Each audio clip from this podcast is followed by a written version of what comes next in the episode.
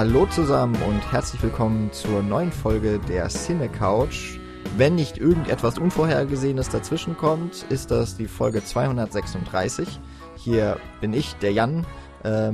Mich kennt ihr auf jeden Fall, hoffe ich. Auch mein Gast, der mein persönlicher...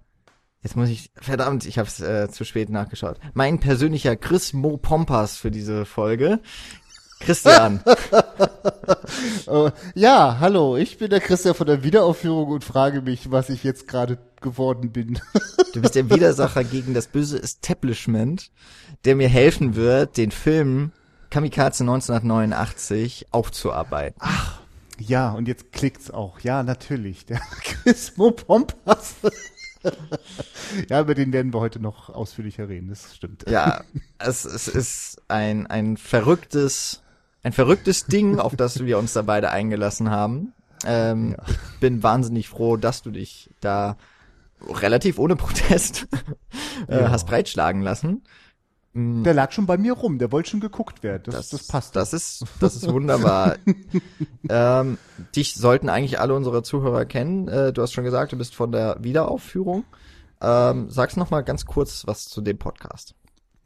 Genau, ja, also zusammen mit dem Max mache ich hier in Rostock einen mittlerweile fast noch monatlichen Podcast und tatsächlich auch immer mit dem großen Vergnügen, dass nicht selten der Max, der im Lichtspieltheater wundervoll hier in Rostock arbeitet, dort auch einmal im Monat einen Klassiker der Filmgeschichte zeigen kann. Und nachdem wir den dann da mit Publikum geschaut haben, gibt's dann danach direkt im Kinosaal das Filmgespräch mit uns beiden. Und ja, gemütliches Geplauder und durchaus auch mit dem Anspruch, da die ein oder andere steile These und jede Menge Halbwissen einzubauen. Genau. Und ihr habt vor nicht allzu langer Zeit die 150. Folge in ganz gemächlicher Routine veröffentlicht. Ich war total erstaunt. Wir machen uns, weißt du, wir zerreißen uns immer so die Köpfe und sagen, ey, ja, fuck, jede zehnte Folge hatten wir eigentlich mal vor, so eine Spezialfolge zu machen und dann so vorbereiten und dann bei Folge 100 und 200 und sowas, dann denkt man sich, jetzt muss man aber was richtig Krasses raushauen. Und ich habe einfach gesagt, wir nehmen jetzt den Bergmann-Film, den wir gerade geschaut haben, und damit habt ihr schon einfach Grund genug, ja, das ist schon die beste Voraussetzung. Man nimmt einfach einen guten Film, zu dem man viel sagen kann. Also die Folge zu Wilde Erdbeeren, also die 150, ist einfach egal welche Folge man von euch hört, ist immer ein guter Anknüpfpunkt, da anzufangen. Also bitte, liebe Zuhörer, falls ihr noch nicht auf der Wiederaufführung oder euch da schon einmal rumgetrieben habt bei dem Podcast, auf jeden Fall das machen. Und du bist beim uns, glaube ich, jetzt bislang immer eher bei auch älteren Filmen zu Gast gewesen, oder? Also ich glaube, ihr habt's noch, ja. Ich nehme dich dann doch auch, oder euch beide lade ich dann immer gerne ein, wenn ich mal nicht so das Aktuellste gucken möchte, weil ich einfach weiß, da ist schon mal das brennende Interesse. Und jetzt ist es doch so einer, der wäre bei euch vielleicht auch, ich hätte mir vorstellen können, dass ihr den auch vielleicht mal besprochen hättet. Vielleicht macht ihr es dann ja trotzdem nochmal mit Max, dann nochmal eine andere Sichtweise. Kamikaze 1989. Das ist ein deutscher Film, 82 gedreht und beziehungsweise 81 gedreht und 82 dann veröffentlicht. Es ist insofern, wenn man ihn jetzt mal so betrachtet, glaube ich, wäre es ein relativ trashiger Film vielleicht, den man so, kann man gucken, so für Special Interest, der wäre vielleicht etwas untergegangen, wenn da jetzt nicht Rainer Werner Fassbinder die Hauptrolle gespielt hätte und es tatsächlich die letzte Filmrolle war, die er vor seinem sehr frühen Tod im Juni 82 dargeboten hätte. Das ist so ein bisschen das ist natürlich sehr schade und irgendwie unrühmliches Ende, aber dadurch hat der Film nochmal so eine besondere, auch Verortung in der deutschen Filmgeschichte. So bin ich auch so ein bisschen über diesen Film gestolpert, weil der lief jetzt schon, glaube ich, vor etwa, ist schon ein paar Monate her, lief er auf Arte und war dann eben auch in der Mediathek und ich habe gesehen, krass, Fassbinder gucke ich mir auf jeden Fall mal an, weil Der hat so viel gemacht in seiner kurzen Zeit. Und ich kenne noch so wenig. Aber bislang fand ich alles wirklich überzeugend, was er gemacht hat. Selbst seine Effi Briest-Verfilmung, und ich mochte Effi Briest wirklich gar nicht, das Buch. Das wurde euch in der Schule verhagelt, oder? Ja, natürlich, genau. Der Deutsch-LK lässt grüßen, das war natürlich furchtbar. Aber Fassbinder hat das, finde ich, sehr gut umgesetzt. Und ja, jetzt spielt er halt hier mal die Hauptrolle, hat nicht Regie geführt, aber so bin ich zu diesem Film gekommen. Und du hast ja eben auch schon gesagt, der wäre bei dir wahrscheinlich auch so mal gelandet. Ja. Übrigens, ich kann die ganze Zeit, habe ich genickt, so hört man ja nicht, deswegen sage ich das nochmal. Das sozusagen, was den interessant gemacht hat, hat für mich auch ganz viel, also oder entscheidend mit Fassbinder zu tun, auch durchaus. Das ist ja wirklich immer dieser morbide Teil so, dass ja die Schauspieler sich sozusagen auf eine Art unsterblich gemacht haben und ja nun doch letztlich in ihren sterblichen Hüllen verbleiben müssen. Und ich wusste gar nicht, dass das sogar so nah dran ist, also an der Veröffentlichung von dem Film Der Tod von Fassbinder. Und das hat mich auf jeden Fall auch neugierig gemacht und tatsächlich auch beim ersten Mal so, ach ja, und es ist ja kein Film von Fassbinder. Das musste ich dann auch erst nochmal so gegenprüfen. Und als ich dann Wolf Gremm gelesen habe, hat das jetzt auch nichts gemacht im Sinne von, ach, der hat ja noch den oder diesen Film gemacht, dass mir der schon vorher mal untergekommen wäre. Und als ich dann sozusagen nur den Vorspann von dem Film gesehen habe, war natürlich auch klar, dass das macht schon auch nochmal eine gewisse Freude, den Film zu sehen, wenn man den einen oder anderen Fassbinder-Film kennt, weil er ja auch nicht nur Fassbinder selbst, sondern gefühlt der ganze Stammschauspielerstamm sozusagen ist ja mit dabei. Also viele Gesichter entdeckt man da wieder, ne? Also genau, ja. Also wenn man sich den Cast anschaut und auch die Leute der Crew, der Kameramann Xaver Schwarzenberger hat, glaube ich, hauptsächlich für Fassbinder auch gedreht. Also ich glaube, Berlin Alexanderplatz zum Beispiel auch. Dann ganz viele typische Gesichter. Günther Kaufmann ist, glaube ich, in fast jedem Fassbinder-Film mit dabei. Und Brigitte Mira natürlich. Ja. Bekannt aus Angst essen Seele auf. Genau, da wusste ich auch, als ich die gesehen habe, habe ich gedacht, wow, krass, ganz andere Rolle. Bei Wolf Gremm, dem Regisseur, muss ich auch gleich sagen, keine Ahnung, nie von ihm gehört, ist vor wenigen Jahren, also ist 2015 gestorben. Und ich glaube, so jetzt das bekannteste dann noch von ihm ist eine, was war's, Erich Kästner-Verfilmung, Fabian, der war schon 79. Aber habe ich auch noch nicht gesehen. Das tatsächlich Interessanteste aus seiner Biografie für mich war jetzt, dass er mit Regina Ziegler verheiratet war. Das ist ja so eine der ganz, ganz großen Produzentinnen Deutschlands. Also die hat, glaube ich, über 400 Filme in ihrer Zeit gemacht. Also gehört wirklich zu den wichtigsten Produzentinnen. Ich glaube, mittlerweile macht ihre Tochter auch viel von ihrem Geschäft. Ich glaube, Ziegler und Ziegler heißen die mittlerweile. Mhm. Und ja, die war auch bei schon vielen Fassbinder-Filmen mit dabei zum Beispiel und hat Wolf Gremm, glaube ich, von Beginn an seiner Karriere begleitet und dann eben auch später noch haben die beiden geheiratet. Ja, und auch noch zu nennen, finde ich, weil das sehr präsent ist in dem Film, ist die Musik von Edgar Froese. Oh, yes. 2015 sind da viele von diesem Film anscheinend von uns gegangen. Mhm. Der ist 2015 gestorben. Das war der Gründer von Tangerine Dream. Aha. Da gab's, ist auch so einer der Vorbereiter, glaube ich, kann man schon sagen, der elektronischen Musik. Ja. Und ich finde, dass er dem Film so ein typisch, also das heißt typisch, es klingt ähnlich wie Blade Runner, finde ich. Weil er mit so ähnlichen Instrumenten eben arbeitet und ist ja auch fast zeitgleich dann erschienen. Ja. Und bringt dieser Tag, also der Film, der Titel sagt es ja, spielt im Jahr 1989 in einer fiktiven Zukunft aus der damaligen Sicht. Also ist ja auch ein Science-Fiction-Film. Ja. Genauso eben auch wie Blade Runner, da passt ja auch irgendwie diese Musik dazu, die damals auch eben höchst aktuell und modern war. Und ich muss jetzt tatsächlich dann nochmal sagen, so im Nachhinein, ich habe gesehen, dass zu der Gruppe von ihm, von Tangerine Dream, gibt's eine Doku, die müsste ich mir mal angucken, weil ich glaube, die ist ganz interessant, was der so gemacht hat. Ja, ne, die haben ja auch noch zu dem einen oder anderen Filmsoundtrack auch massiv beigetragen. Also würde jetzt Max hier mit und bei uns dabei sein, würde der zu Tangerine Dream natürlich nochmal ganz dringend Michael Manns Thief anbringen.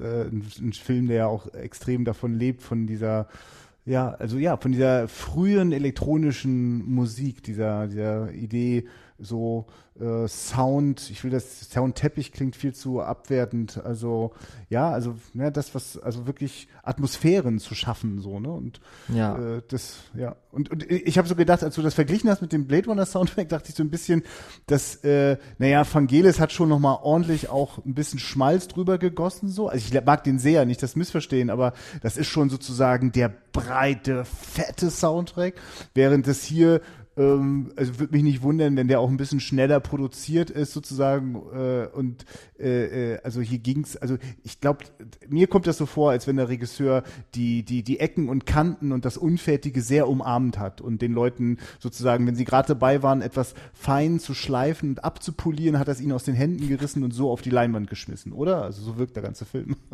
Ja, kann sein, dass es auch ein bisschen aus der Not geboren war. Ich meine, da weiß ich jetzt nicht genau, wie das so in der Produktion gelaufen ist, aber alleine... Ich unterstelle immer voller Absicht. Ja, also. Nee, das finde ich auch gut. Also man muss auf jeden Fall immer sagen, ein Regisseur muss auch wissen, dann eben mit seinen Gegebenheiten umzugehen, und ich würde sagen, das, was man auf jeden Fall Kamikaze 1989 nicht vorwerfen kann, ist, dass da irgendwie kein Konzept dahinter zu sein scheint. Ich finde... das Ganze, das wirkt vielleicht in der einen oder anderen Sicht, aus heutiger Sicht eben trashig vielleicht. Ich finde so, den Begriff schrill trifft auf diesen Film am besten zu. In jeglicher Form. Also ob man da jetzt vom Soundtrack oder über die Kulissen, vor allem das Schauspiel von Fassbinder und sein Kostüm. Oh mein Gott, das Kostüm.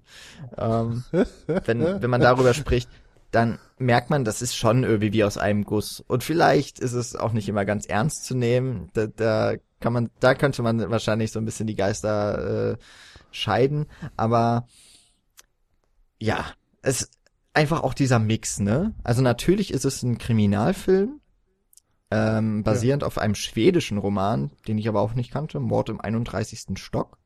Der 31. Stock, der ganz wichtig wird für diese Handlung. Aber eben hier im Filmtitel nicht verwendet wird, sondern eben der, ich glaube, auch nie genannte, also zumindest im Film wird, glaube ich, Fassbinders Rolle nie Kamikaze genannt, aber er ist natürlich gemeint. Der Polizist, der Jansen heißt, Polizeileutnant, ist dieser titelgebende Kamikaze, ohne dass das, also wenn man das jetzt nicht über Metatext erfahren hätte, hätte ich das nicht gewusst, was das jetzt genau soll. Außer, dass seine Methoden vielleicht schon auf diesen Namen zurückschließen lassen. Ja, ich habe das gar nicht richtig hinterfragt. So, jetzt, wo du sagst, leuchtet das ein. Aber vielleicht das noch, bevor wir so vielleicht dann auch mehr wirklich in den Film reingehen und nicht nur so das Drumherum besprechen. Eigentlich war das tatsächlich als Filmreihe geplant, aber wurde dann durch Fassbinders Tod eben auch wieder sehr schnell ad acta gelegt.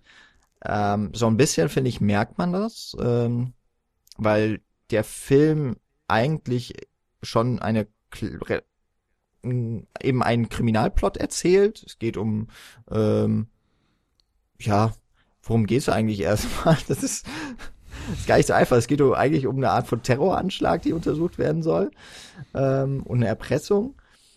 Und daraus entwickelt sich sehr viel mehr. Das macht er auf, ich würde sagen, relativ routinierte Art und Weise. Aber darüber hinaus erzählt dieser Film auch von eben dieser dystopischen, nahen, fiktiven Zukunft.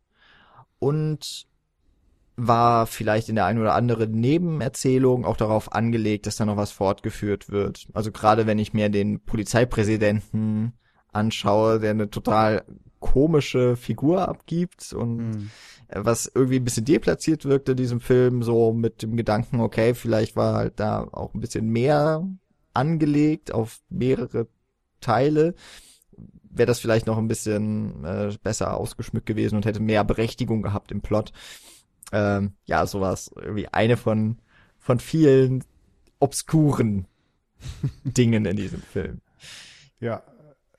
Also genau, also für jede groteske Idee, die in einer Szene Platz haben könnte, wurde gerne sozusagen die Empathiechancen fürs Publikum geopfert. So, ne? Also das ist schon so, dass das sind ja alles ganz schön, ja, ich finde schrill hast du schon ein gutes Wort gefunden. Ich würde noch grell dazu tun und all das sorgt dafür, dass genau, ich bin wenig damit beschäftigt, mir über Motivation und biografische Wege meiner Figuren hier Gedanken zu machen, sondern ich sitze oft staunend vor den Szenen, Momenten und also Architektur und Ausstattung haben hier auch ein großes Wörtchen mitzureden bei der Handlung.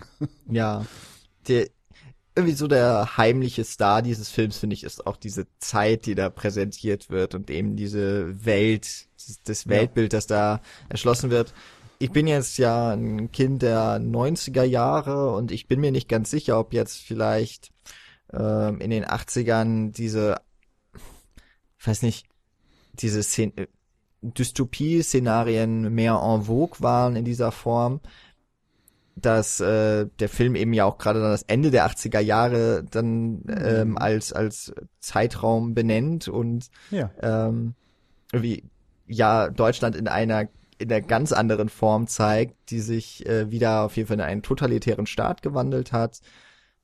Offensichtlich gibt es da eine Organisation, ein Unternehmen, von dem man auch es hauptsächlich handelt, die so die Geschicke der gesamten Welt zu lenken scheinen, also der Puppenspieler, und wahnsinnig viel über die Medien kommuniziert.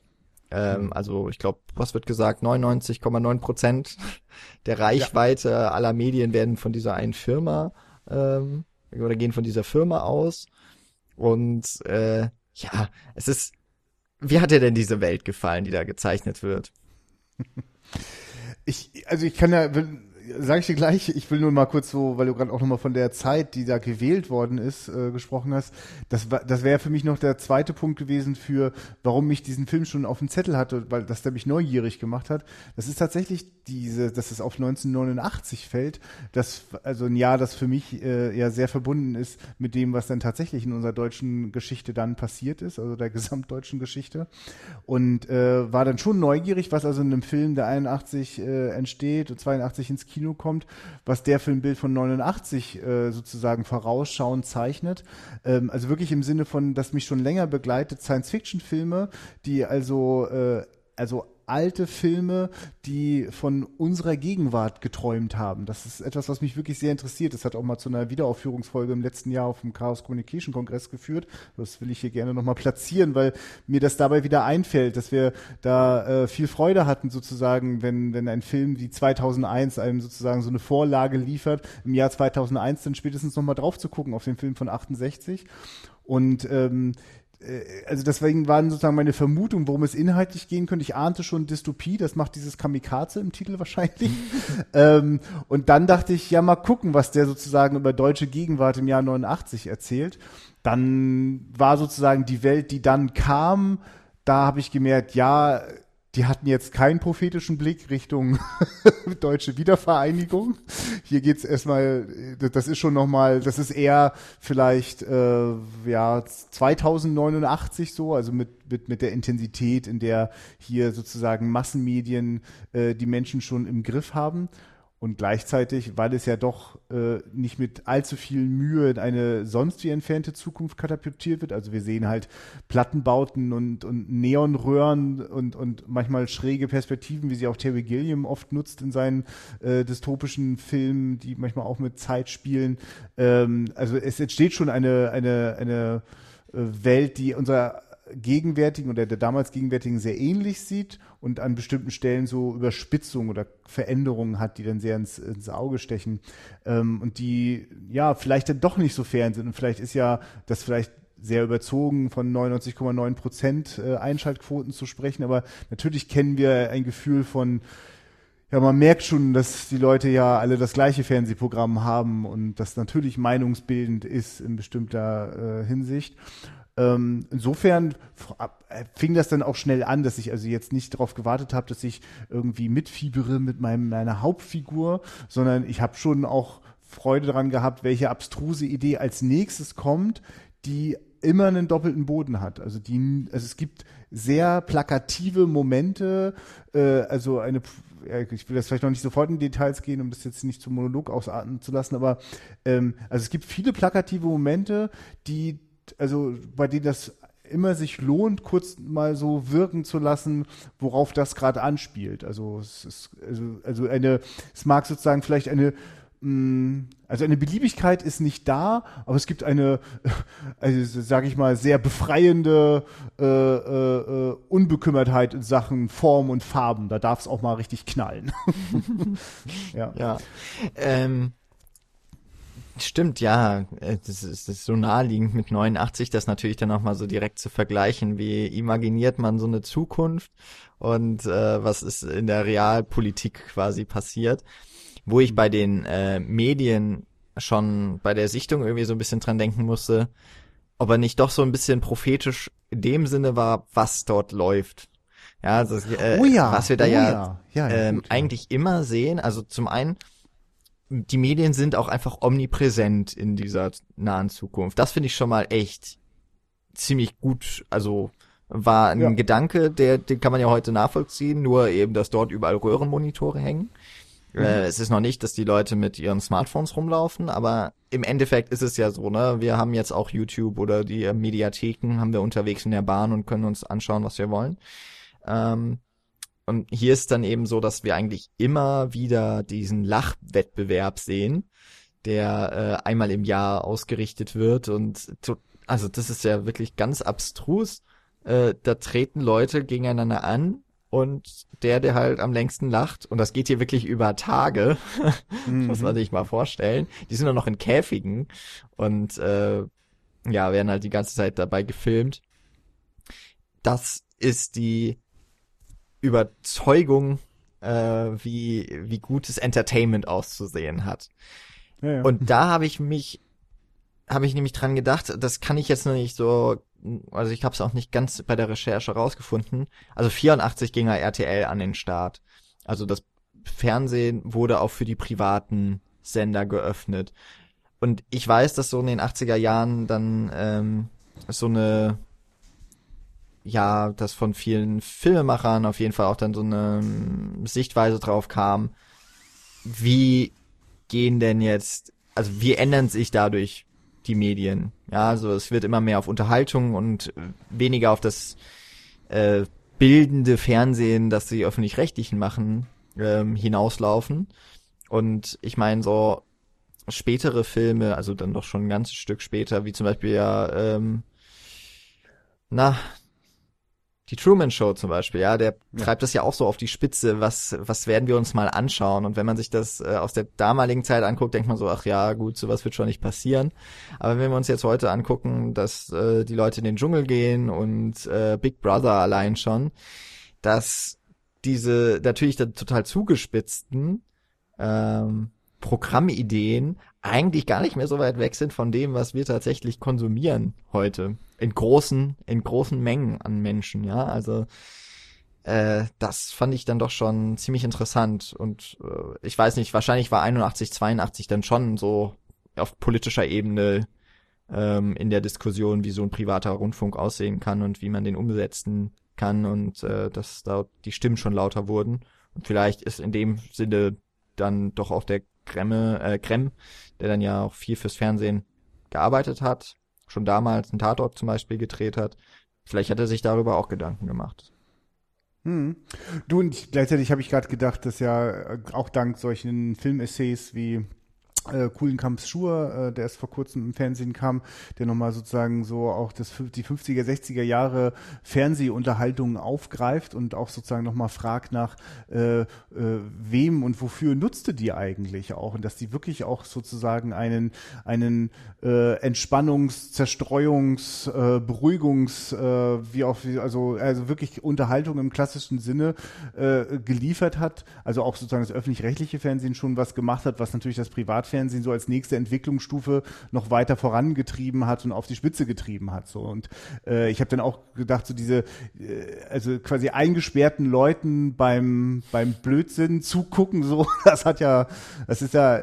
dreht sich ja weiterhin die Schraube so, ne? Und das ist natürlich durch Online-Medien sozusagen jetzt jetzt auch möglich, nochmal auf eine andere Art, als jetzt dieser Film sich das vorstellen konnte, aber auf jeden Fall diese 24 Stunden die ganze Zeit sozusagen sichtbar und es läuft so und eigentlich guckt, also diese Einschaltquote von 99,9% heißt ja auch nicht, dass die Leute wirklich gucken so, ne, aber auf jeden Fall läuft dieser Bildschirm durch so, ne. Genau, und vor allem, es gibt ja nichts anderes, ne. Ja. Das ist eigentlich das, was eben auch in diesem Gesamtbild dieses totalitären Staates, dieser Dystopie, ein Faktor ist, den man ja aus der Geschichte halt einfach kennt, ne? Zu einer Diktatur und zu faschistischen Regimen gehört eben auch, dass man die Medien gleichschaltet und dass man eben alles das, was nicht reinpasst in das eigene Bild, auszumerzen versucht. Und das haben wir ja hier auch. Also wir sehen im Grunde, dass der Faschismus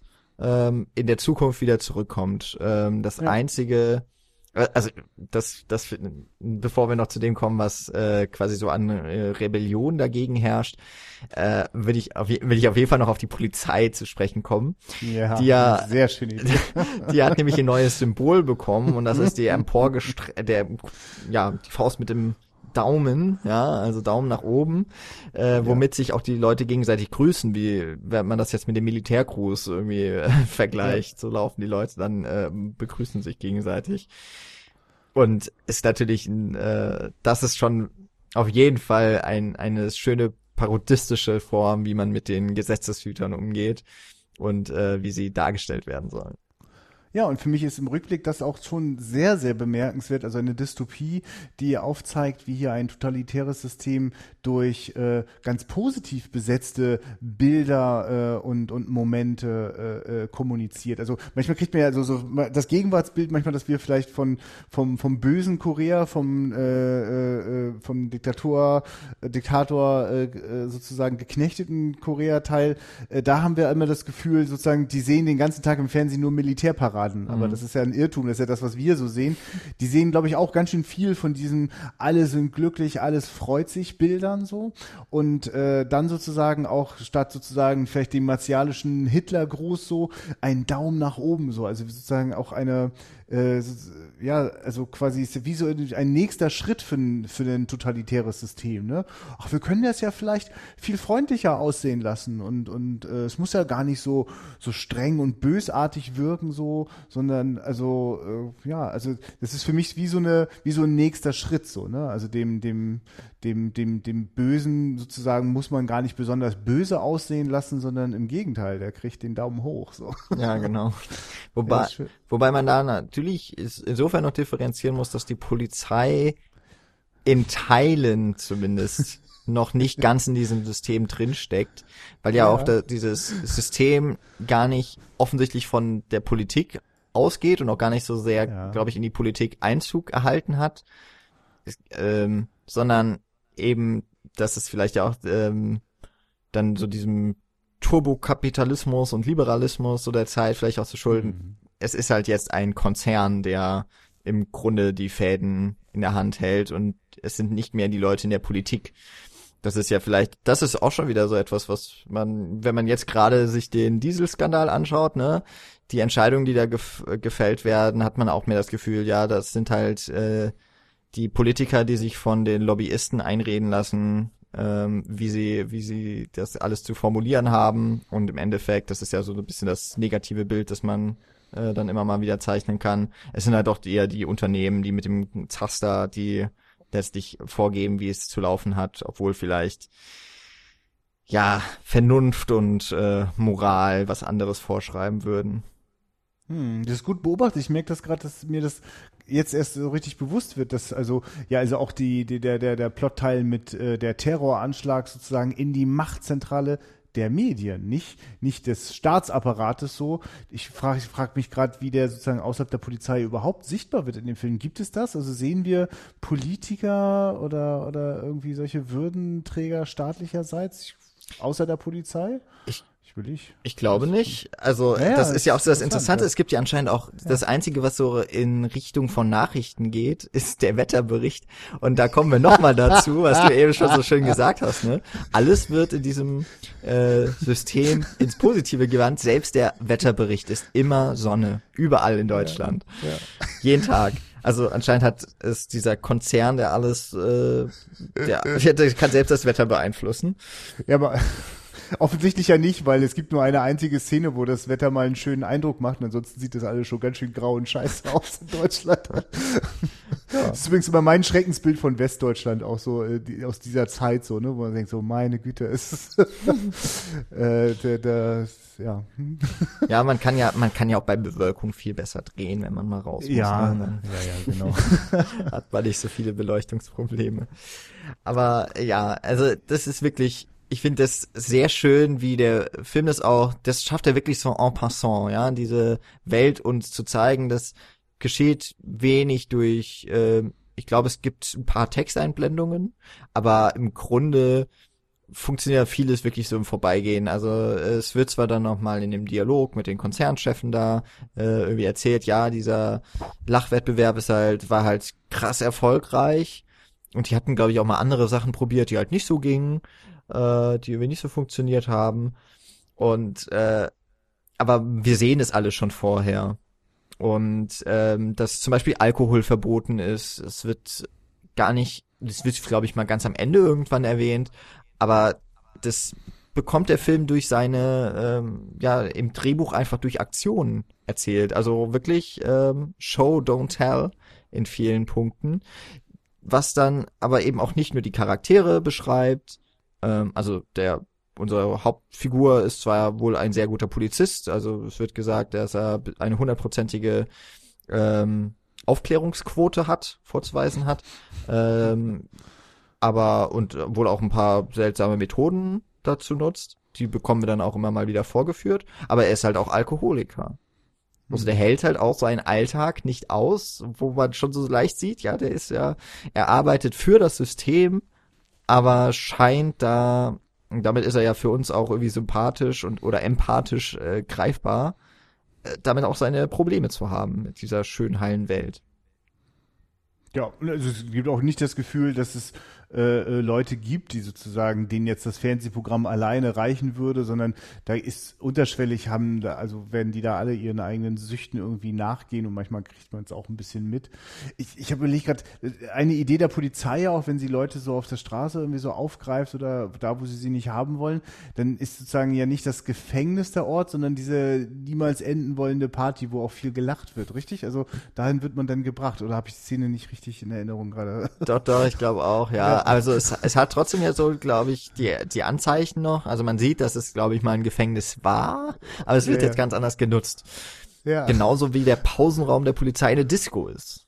Ach ja, richtig, ja stimmt, in der unser Hauptfigur Kamikaze immer so schön Tennis spielt, also so eine Art. Ja, genau. Softball oder was das ist. Ja, ne? Ja.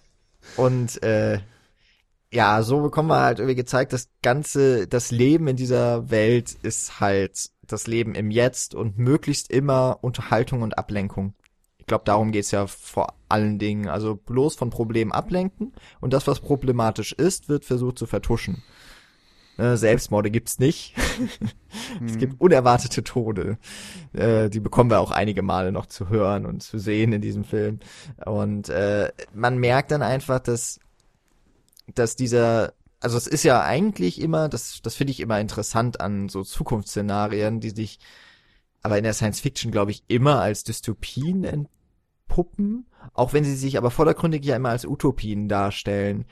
Der Gedanke natürlich ist, wenn nichts Schlechtes, also es gibt keine Arbeitslosigkeit, Umweltverschmutzung nicht, wird zumindest propagiert, das ist ja auch noch so das Ding, und alle sind immer glücklich, es funktioniert ja alles, man braucht nicht mal Alkohol offensichtlich, um Spaß zu haben, dafür reicht die Musik dieser Zeit und es wird eigentlich schon eine ideale Welt gezeigt. Wir würden uns ja eigentlich auch wünschen, dass wir von allen Sorgen befreit wären.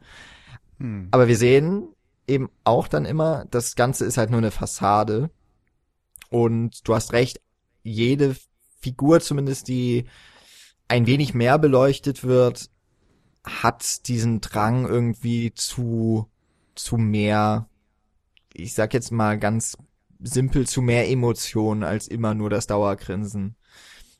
Jetzt bei dem MK1 Anton, also dem ja unterstellten Polizisten vom Jansen, da bekommt man es, finde ich, ein bisschen weh. Ja doch, der hat, glaube ich, auch so eine Szene, wo er dann irgendwie sagt, ja, ist gar nicht alles so Friede, Freude, Eierkuchen, aber er scheint sich da irgendwie noch sehr gut einzugliedern.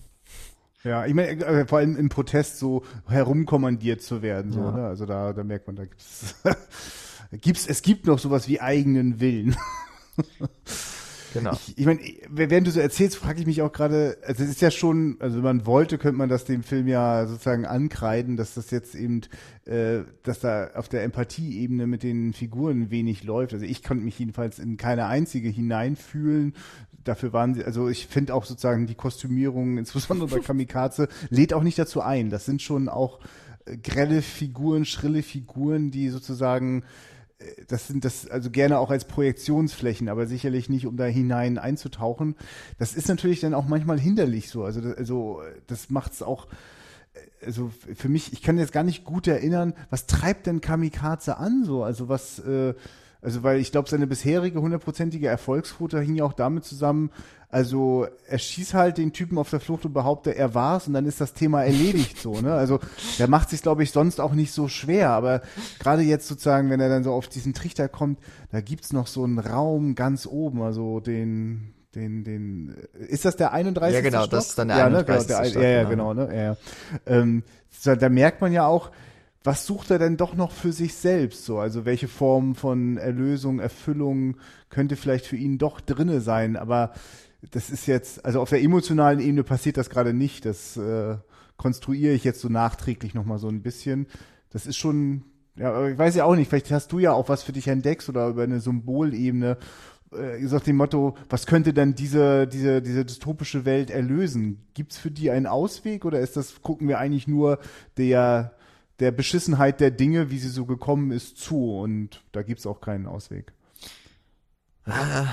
Also man hat das Gefühl, lange Zeit über, ja, es könnte einen Ausweg geben. Ja. Also wenn wir jetzt über diesen 31. Stock reden, ja, einfach mal, weil wir es, glaube ich, noch gar nicht so gesagt haben, also die Handlung könnte man vielleicht sich einfach auch selber nochmal durchlesen, aber ganz, ganz basal geht's darum, in diesem Konzerngebäude, von dem Konzern reden wir schon die ganze Zeit, hat aber keinen Namen. Das ist ein Büro, ein großes Hochhaus mit eigentlich 30 Stockwerken. Und dort geht eine Bombendrohung ein. Das wird nicht ernst genommen, aber irgendwie doch, weil die Polizei wurde ja gerufen. Und ja, evakuiert wurde auch. Ja. Und dann wird halt quasi so getan, als wäre es jetzt ein Feueralarm, und das Haus wird halt geräumt komplett und dann passiert nichts. Also die Drohung fiel ins Leere, und darüber kommt dieser Kommissar oder Polizeileutnant Jansen in diese ja Verstrickungen rein und er forscht halt nach und kommt auf diesen 31. Stock oder stößt da irgendwie immer drüber und findet ihn aber nicht. Und letztlich geht es halt um dieses Geheimnis, was es mit diesem 31. Stock oder ob es den überhaupt gibt und was es auf sich hat. Und wir werden jetzt nicht sehr viel weiterkommen in unserer Diskussion, wenn wir nicht verraten, was dahinter ist. Deswegen, also für diejenigen, die den Film, ich weiß nicht, ob er immer noch in der Mediathek steht, aber ansonsten, er ist auf jeden Fall auch auf DVD erschienen. Er hat auch vor ein paar Jahren eine 4K-Restauration erhalten. Also die haben wir aber nicht gesehen. Vielleicht gibt's also auch eine Blu-ray mittlerweile. Müsste man nochmal nachschauen. Dann eben den Film erstmal gucken. Hat auf jeden Fall seine sehr, sehr amüsanten und coolen Momente, dass sich das schon lohnt. Aber da in diesem 31. Stock, da geht's dann eben ja darum, dass da so quasi die Elite feststeckt, wie gefangen gehalten wird, aber eben von diesem Konzern angeheuert wurden mit dem Versprechen, ihr könnt jetzt, wir haben ja quasi das Monopol auf die ja in der Medienindustrie, und wir brauchen jetzt gute Ideen, und Projekte, die man umsetzen kann. Ihr habt freie Hand und ihr bekommt hier Knebelverträge. Aber ihr dürft halt entwickeln. Und da wird der Film vielleicht auch so ein bisschen zu einem Kommentar ans generell kreative Schaffen. Die Leute, die da eben, also diese Elite, landet ja letztlich in der Development Hell. Also alle ihre Ideen werden nie umgesetzt. Ja, es wird dann immer so irgendwie zurechtgekürzt, dass es eigentlich mit dem restlichen gar nichts, also mit dem ursprünglichen Gedanken nichts mehr zu tun hatte und alles andere als bildend oder kritisch wäre. Nämlich eben kritisch gegenüber diesem Staat oder diesem System, das sich da gebildet hat. Und der die Bombendrohung quasi ausgelöst hat, das ist einer aus dieser Elite, der ist da rausgekommen und wohl hat sich eigentlich zur Verschwiegenheit verpflichtet, aber der möchte das jetzt irgendwie rausbringen. Ich weiß nicht mehr genau, warum das jetzt überhaupt über diese Bombendrohung läuft, aber er kriegt es ja auf jeden Fall hin, dass Kamikaze oder eben der Jansen hinter diesen 31. Stock kommt. Aber letzten Endes zu spät, weil es wird dann noch tatsächlich eine richtige Bombe dort gelegt am Ende und dann werden ja die verbliebenen Leute aus der Elite mit allen Beweismitteln vernichtet und getötet. Da, also bis halt zu diesem letzten Moment habe ich ja gedacht, okay, der Film will halt, zeigt uns vielleicht doch noch den Strohhalm, den man greifen kann und sozialem, moralischem, gesellschaftlichen Bewusstsein kann man sich gegen so ein System wehren. Aber dann, wird diese Hoffnung ja im Keim, sie wird letztendlich ja erstickt. Und da ist ja auch am Ende dann sogar noch der Polizeipräsident stirbt. Oder, ja, ich glaube, er stirbt. Oder gibt's da noch Hoffnung? Weiß ich jetzt gar nicht mehr. Und der offensichtlich vergiftet wurde oder sowas. Sind wir am Ende eigentlich wirklich am absoluten Nullpunkt angelangt. Ja. Oder wie siehst du das? Nee, genau. Und zum Beispiel der Polizeichef, der stirbt ja schon die ganze Zeit so vor sich hin, so, ne? Also der ist ja immer nur per Videotelefon erreichbar und immer sozusagen mit einer auch sehr grellen Krankenschwester zugange und man merkt schon, da ist gar nicht mehr so viel und genau, der wird sozusagen dann irgendwie auch entsorgt. Mir ist übrigens auch gerade nochmal eingefallen, also dass als du erzählt hast, so wie das mit dem 31. Stock funktioniert, das erfahren wir ja über die Figur des Attentäters oder vermeintlichen, also das ist ja auch eine absolut skurrile Rolle von Franco Nero gespielt. Ja, grandios, ne? Also das war auch so beim Vorspann schon noch so eine Überraschung. Oh! Franco Nero, das hatte ich noch nicht auf dem Schirm. Mal gucken, wo das jetzt hinführt. Der taucht ja jetzt ganz kurz mal schon auf, wenn man ihn dann in der Maskerade gleich erkennt. Ist er das eigentlich? Ach nee, er ist das natürlich nicht in dem Frauenkostüm. Für den Moment dachte ich, er würde da auch noch als Frau verkleidet durch die Gegend springen, aber das ist er nicht. Das ist ja. Das war irgendwie. Ich merke. Ja, genau. Es ist übrigens wirklich so, ne? Also als du jetzt angefangen hast mit dem Plot, wurde ich kurz auch ein bisschen nervös, ob ich das überhaupt noch zusammenkriege, so, ne? Weil da gibt's schon öfter so Momente, wo das auch nicht leicht war für mich, das zu gucken, so, weil, also über die Plot-Ebene ist er am wenigsten überzeugend. Und ja. Da leistet er sich dann wirklich nochmal so 2, 3 Irrungen und Wirrungen, die, ja. Ja, jetzt nicht gerade die Spannung erhöhen. Genau, also ich könnte jetzt wirklich nicht sagen, was das alles überhaupt sollte. Ja. Es ist halt echt eine total abstruse. Der Film geht ja 1 Stunde 40 Minuten, 1 Stunde 50 so um den Dreh. Und ich glaube, nach einer Stunde habe ich noch gedacht, was soll das hier eigentlich alles? Was passiert hier? Und was für komischen, so richtig Indizien und Beweise gibt es gar nicht. Nee. Also, oder ich hab's da nicht so richtig verfolgt. Er kommt dann ja, also das Papier, glaube ich, ist letztlich ja der Schlüssel, auf dem diese Drohung eingeht, weil das, glaube ich, nur an irgendwie honorierte ehemalige Mitarbeiter oder sowas gegeben wurde und dann werden die halt so nach und nach abgearbeitet, wo ich dann echt gedacht habe, ich glaube, das ist dann der 3. oder 4, wo er letztlich dann beim Nero endlich landet. Also ich dachte, die gehen jetzt aber hier nicht alle 20 durch. So kann der Film doch jetzt wirklich erzählt sein. Vor allem, weil das auch nie so richtig was bringt. Also, ja. Also genau, auf der Plot-Ebene, wenn man jetzt wirklich nur die Krimi-Handlung sieht, dann kann man im besten Fall wirklich noch sagen, die ist solide. Die funktioniert so in sich irgendwo schon. Ja. Aber man sollte sich bloß nicht zu viele Gedanken drüber machen. Das, was tatsächlich dann schon interessanter ist, also das Geheimnis an sich ist halt cool, ne? Dieses Mysterium des 31. Stocks, weil das kommt schon relativ früh zum Tragen und dann sehen wir auch, ja, der ist dann ja da, dass dann der Jansen irgendwann mal auch quasi ja über dem 30. Stock so unterm Dach irgendwo unterwegs ist und da ist dann eine verschlossene Tür. Aber so richtig ist da halt ja auch nix. Es ist ja komisch, dass die verschlossen ist und er nicht reinkommt, aber also ich finde, mit diesem Mysterium wird schon ganz gut gespielt, viel besser als mit, also es ist halt wie kein richtiger Whodunit, weil dafür, oder vielleicht ist es das schon so auf Plot-Ebene, aber es ist nicht interessant erzählt. Das, was, ich, oder? Ich finde es auch eher ironisch aufgegriffen. Also es ist ja quasi so eine typische Tatort-Idee, so, ne? Also quasi so eine Krimiserien-Idee. Es gibt eine Reihe von Verdächtigen und die frühstückt man so ab. Und darin kann man sich ja dann jeden Quark sozusagen episodisch ausdenken, was das nächste Abenteuer beim nächsten Zeugen oder Verdächtigen ist, nicht?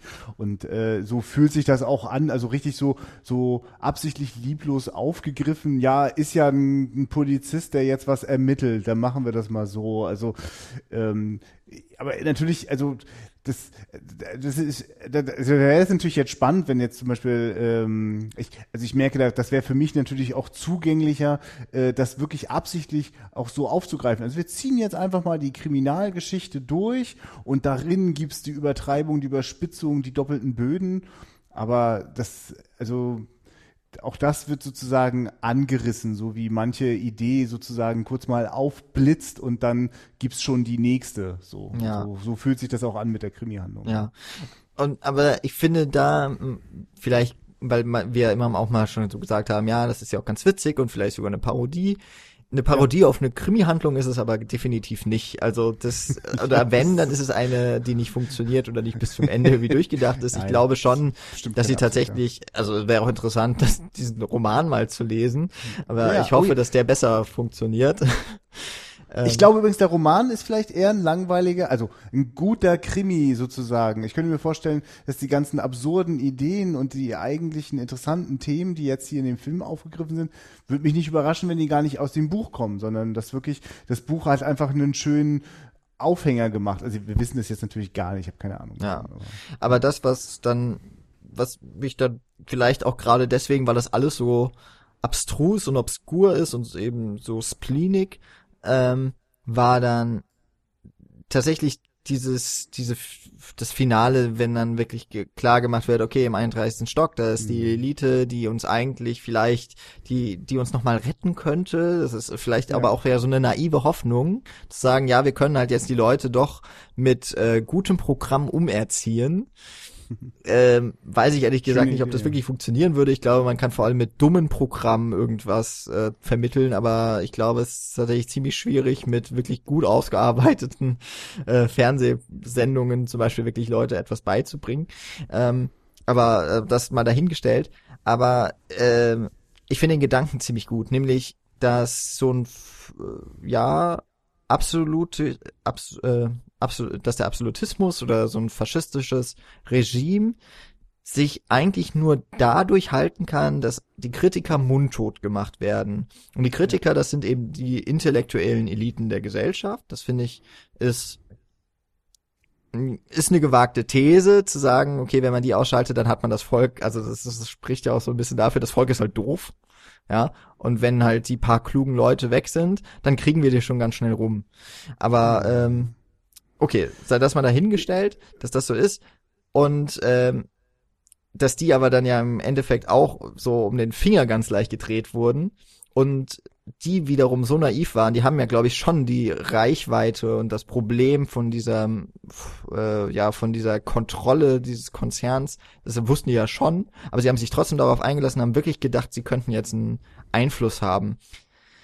Das, was daran so interessant ist, ist, dass sich innerhalb dieser Geschichte, in der dieses ganze System schon etabliert ist, uns schon irgendwie gezeigt wird, wie es dahin gekommen konnte, in einigen Grundzügen, zumindest so wichtige Punkte werden, finde ich, ganz gut klar gemacht und dass es ganz schwierig bis unmöglich ist, aus diesem System rauszukommen, wenn es erstmal richtig etabliert ist. Das ist dann ja auch diese wirklich total deprimierende Note am Ende, wenn ja, Jansen nichts mehr unternehmen kann dagegen, dass die echte Bombe hochgeht. Ja.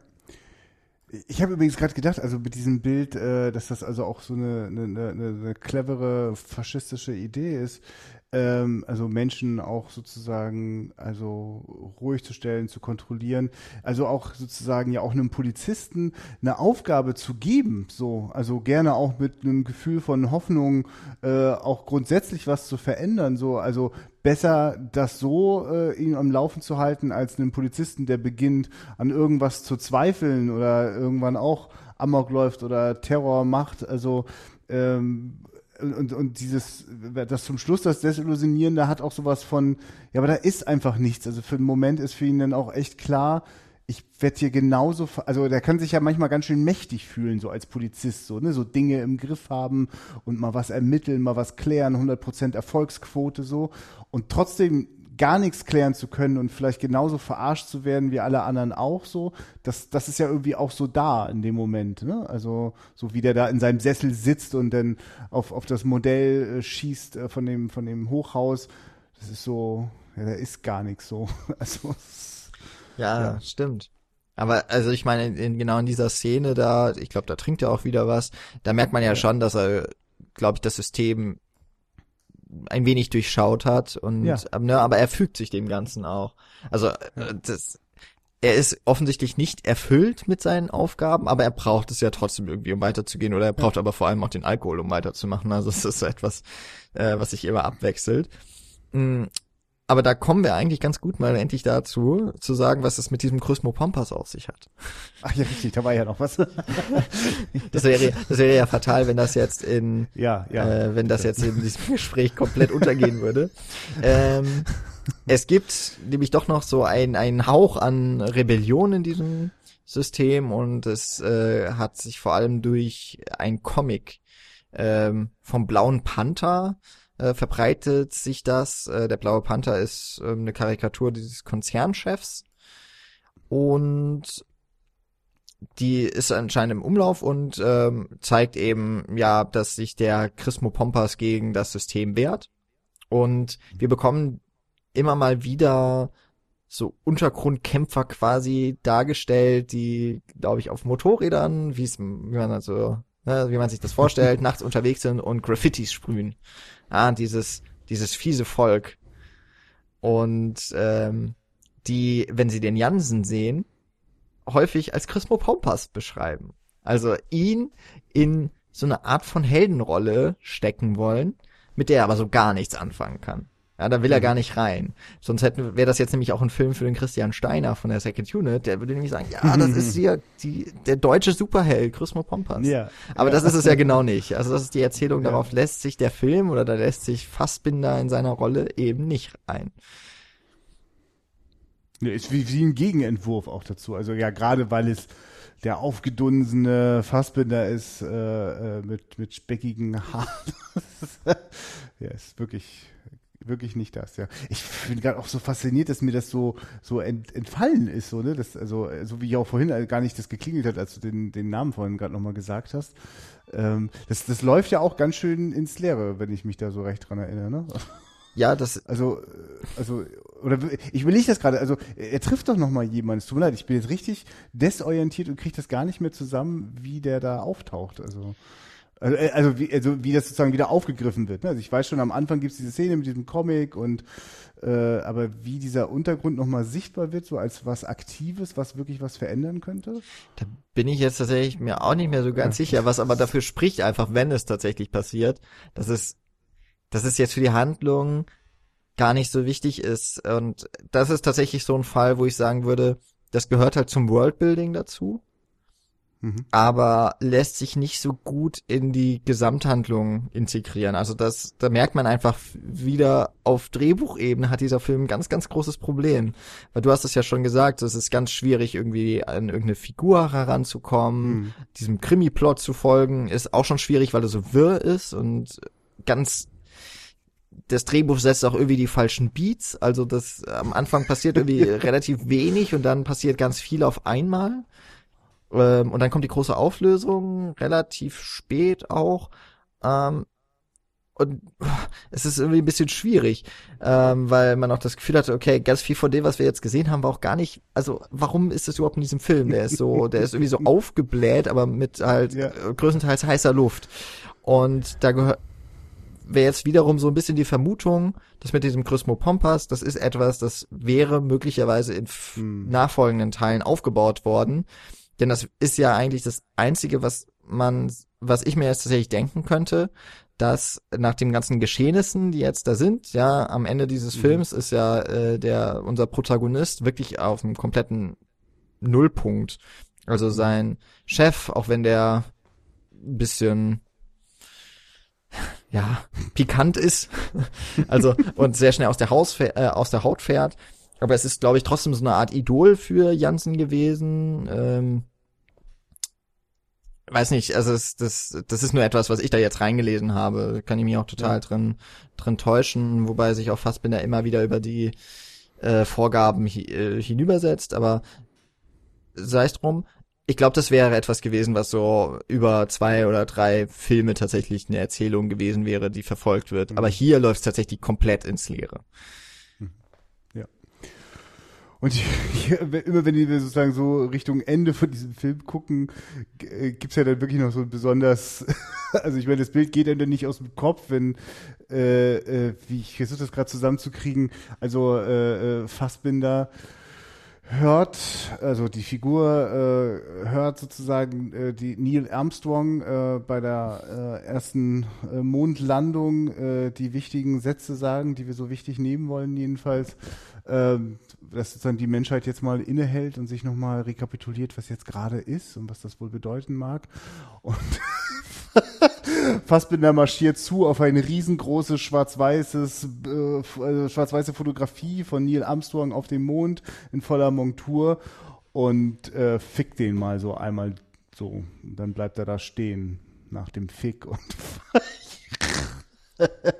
ja, dann läuft der Abspann. Also das Bild hat sich auf die Netzhaut gebrannt.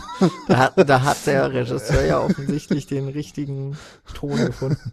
Aber das wird tatsächlich ja mehrfach, glaube ich. Also dieses Plakat, das hängt ja, glaube ich, bei ihm, ne? In der Wohnung oder ist es im Büro? Ja, ist seine Wohnung. Ja, Wohnung, also, ne? Das ist sein Büro. Genau, das ist ja wirklich überlebensgroß. Das fließt ganz schön bei ihm ja auch. Ja. Mhm. Genau. Und ich glaube auch, dass es im Voice-Over oder aus dem Off schon mal vorher auch kamen, so Ausschnitte. Ja, aber da bin ich mir nicht mehr ganz sicher. Aber es ist natürlich schon interessant, ne? Das ist also, wenn man jetzt diese Figur Chrysmopompas nimmt, Neil Armstrong, den ersten Mann auf dem Mond, also ein Pionier, jemand, der vorangeht, als Vorbild agiert für viele. Das ist offensichtlich auch Vorbild dann eben für Jansen, also oder ein Idol, sonst würde er da nicht hängen. Mhm. Und der wird mit Jansen versucht gleichzusetzen, ne? Also diese 3 Bilder haben wir irgendwie. Also Jansen ein Typ, oder 4, wenn wir es sagen wollen, weil man könnte Jansen einmal als Privatperson sehen und einmal als Polizist. Mhm. Und wenn man die alle zusammenführen möchte, dann sieht man schon, dass es, das ist eher so ein Flickenteppich, würde ich sagen, an Charakter, der geformt werden soll. Schwierig, würde ich sagen, das so ganz glaubwürdig zu gestalten, weil ich glaube, das ist tatsächlich ernst gemeint. Ja. Anders als so viele andere Dinge vielleicht. Und ist natürlich auch witzig, Fassbinder, weil du eben gesagt hast, ne, der ist da in seiner vollen Montur, aber du hast natürlich von Neil Armstrong gesprochen, aber ich muss da in dem Moment an Fassbinder in dieser Rolle denken, der auch seine Montur hat. Der hat auch seine Dienstkleidung. Das Kostüm, Und wir haben es noch gar nicht gesagt, also dass wir das damit nicht hinterm Ofen herkommt. Wie sieht er aus? Christian, beschreib uns mal Polizeileutnant Jansen. Ja, ich hab ja schon von speckigen Haaren gesprochen. Ich arbeite mich da mal so abwärts. Also wirklich, also das Fassbinder-Gesicht, bei dem sozusagen der vermutlich nicht so ganz so mehr gesunde Zustand, der vielleicht auch zu den frühen Tod geführt hat, ihm auch wirklich schon aus dem Gesicht spricht und gekleidet in einem roten Hemd, das also so samten glänzt und gehüllt nicht nur in ein breites Jackett aus Leopardenfell, sondern auch die Hose dazu. Und die meiste Zeit hat er ja auch diese Verwundungen an der Hand und eigentlich auch immer in der anderen dann noch einen Glimmstängel. Manchmal hat er noch so über die Schulter gehängt einen mobilen Videorekorder. Das fällt mir jetzt auch gerade wieder ein. Stimmt, ja. Ich will nicht gerade, der hat doch bestimmt auch noch irgendeinen Schmuck. Er hat ja sowieso einen großartigen Ring, der auch gleichzeitig eine Kamera ist. Und richtig, er hat am Hals auch nochmal einen weiteren, quasi, man könnte es wie Schmuck deuten und es ist eine weitere Kamera. Ich glaube, er hat mehrere Kameras an sich. Das wird ja der jungen Frau ganz am Anfang gleich zum Verhängnis, weil er sie so gierig abfilmt und sich das später auch nochmal ganz wissenschaftlich anschaut. Genau. Ja. Ja, ich versuchte das jetzt auch so ein bisschen, wie es sich anfühlt, das zu sehen, mit einfließen zu lassen in die Beschreibung. Ich weiß nicht, ob das gelingt. Also gut, ich weiß auch, wie er aussieht, aber zum einen habe ich jetzt auch das Bild nochmal, für mich zumindest sehr lebendig vor mir. Man kann das Ganze übrigens noch was übertreiben. Er hat einen ziemlichen Fetisch für Leopardenmuster. Der Film beginnt mit den Opening Credits auf einem Teppich aus Leopardenmuster und da drauf ist eine Schatulle einer Pistole, eines Revolvers, die ist offen und dann liegt da ein Revolver und der ist Halfter. Nee, ist nicht das Halfter, das ist der Griff. Der Griff ist auch aus so einem Leopardenstoff. Ja. Mhm. Und das ist natürlich die Waffe von Kamikaze. Und sein Auto hat auch so einen Bezug am Armaturenbrett und ich glaube auch die Sitze sind überzogen mit Leopardenfell. In dieser Polizeidisco, wo er immer Softball spielt, hat er ein Schweißband um die Stirn gebunden. Auch Leopardenmuster und selbst sein Handtuch hat dieses Muster. Also der ist leicht auszumachen in der Menge. Es ist auch, das muss man natürlich auch sagen, ja, also die Polizei hat ihren Daumen als Symbol. Der Anzug, das ist sein Ding. Also es sind nicht alle Leoparden der Welt für die Polizeiausstattung der deutschen Behörden auch draufgegangen. Möglicherweise allerdings sagen, alle schon alle für Jansen. Ja. Es scheint viel Individualismus möglich zu sein unter den Polizisten. Also da hat so jeder seinen ganz eigenen Stil. Ja, das ist tatsächlich etwas, das hat mich auch so überrascht, weil normalerweise hat man das ja auch in diesen Systemen immer mit dem Verlust von Individualität zu tun. Ja, ja. Aber die Menschen sehen dann doch schon sehr unterschiedlich aus. Also selbst alle Leute da im Büro, man sieht dann ja mal, wenn das relativ am Anfang eben dieses Bürogebäude geräumt wird, stehen ja ganz viele Menschen draußen und die sind natürlich so im normalen Office-Dress, sage ich jetzt mal. Aber da hätte ich jetzt eigentlich erwartet, die haben alle das Gleiche an, aber Pustekuchen haben sie auch nicht.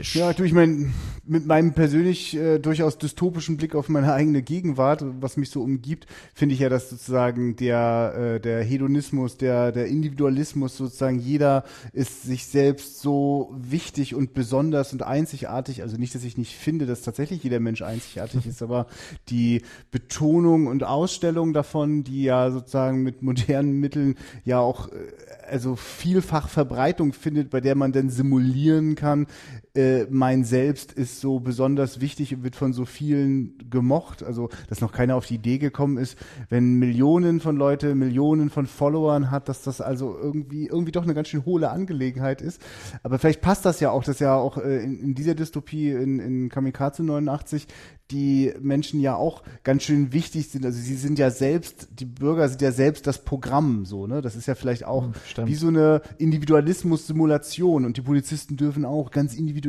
sein und sie sind jetzt auch wahrlich nicht die einzigen, auch viele andere haben krasse Kostüme und vielleicht ist das ja sozusagen, wenn du den Menschen alles nimmst an Freiheit so, dann gibst du ihnen an anderer Stelle sozusagen die Freiheitssimulation. Zieh doch an, was du willst. Ist ja eh scheißegal, weil wir haben schon alles vorbestimmt für dich.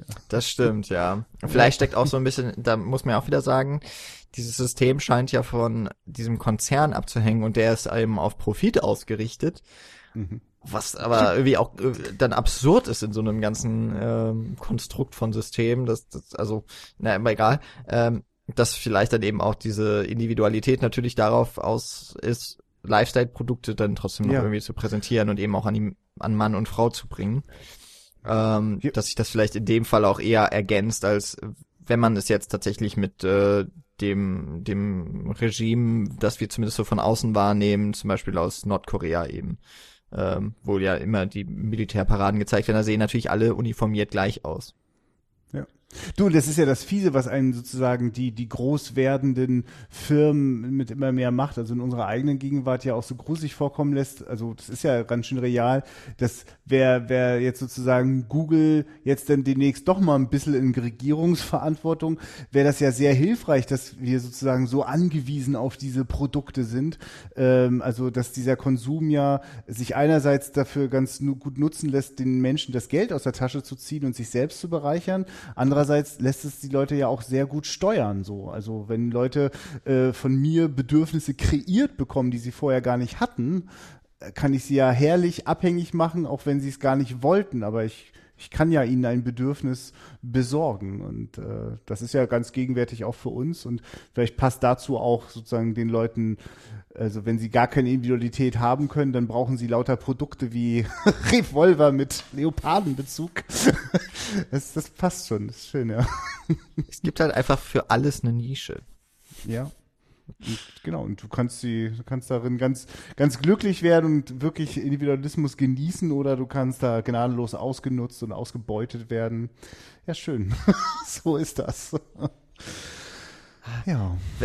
Also, was mir jetzt gerade auch so auffällt, dass doch einiges, auch wenn der Film ja in vielen Formen irgendwie, ja, oder wir sind jetzt auch immer so ein bisschen am Lachen, wenn wir so über den Film sprechen, aber in vielen Dingen ist es dann doch auch erstaunlich gerade für mich, wie man doch die Parallelen ziehen kann tatsächlich zu heute.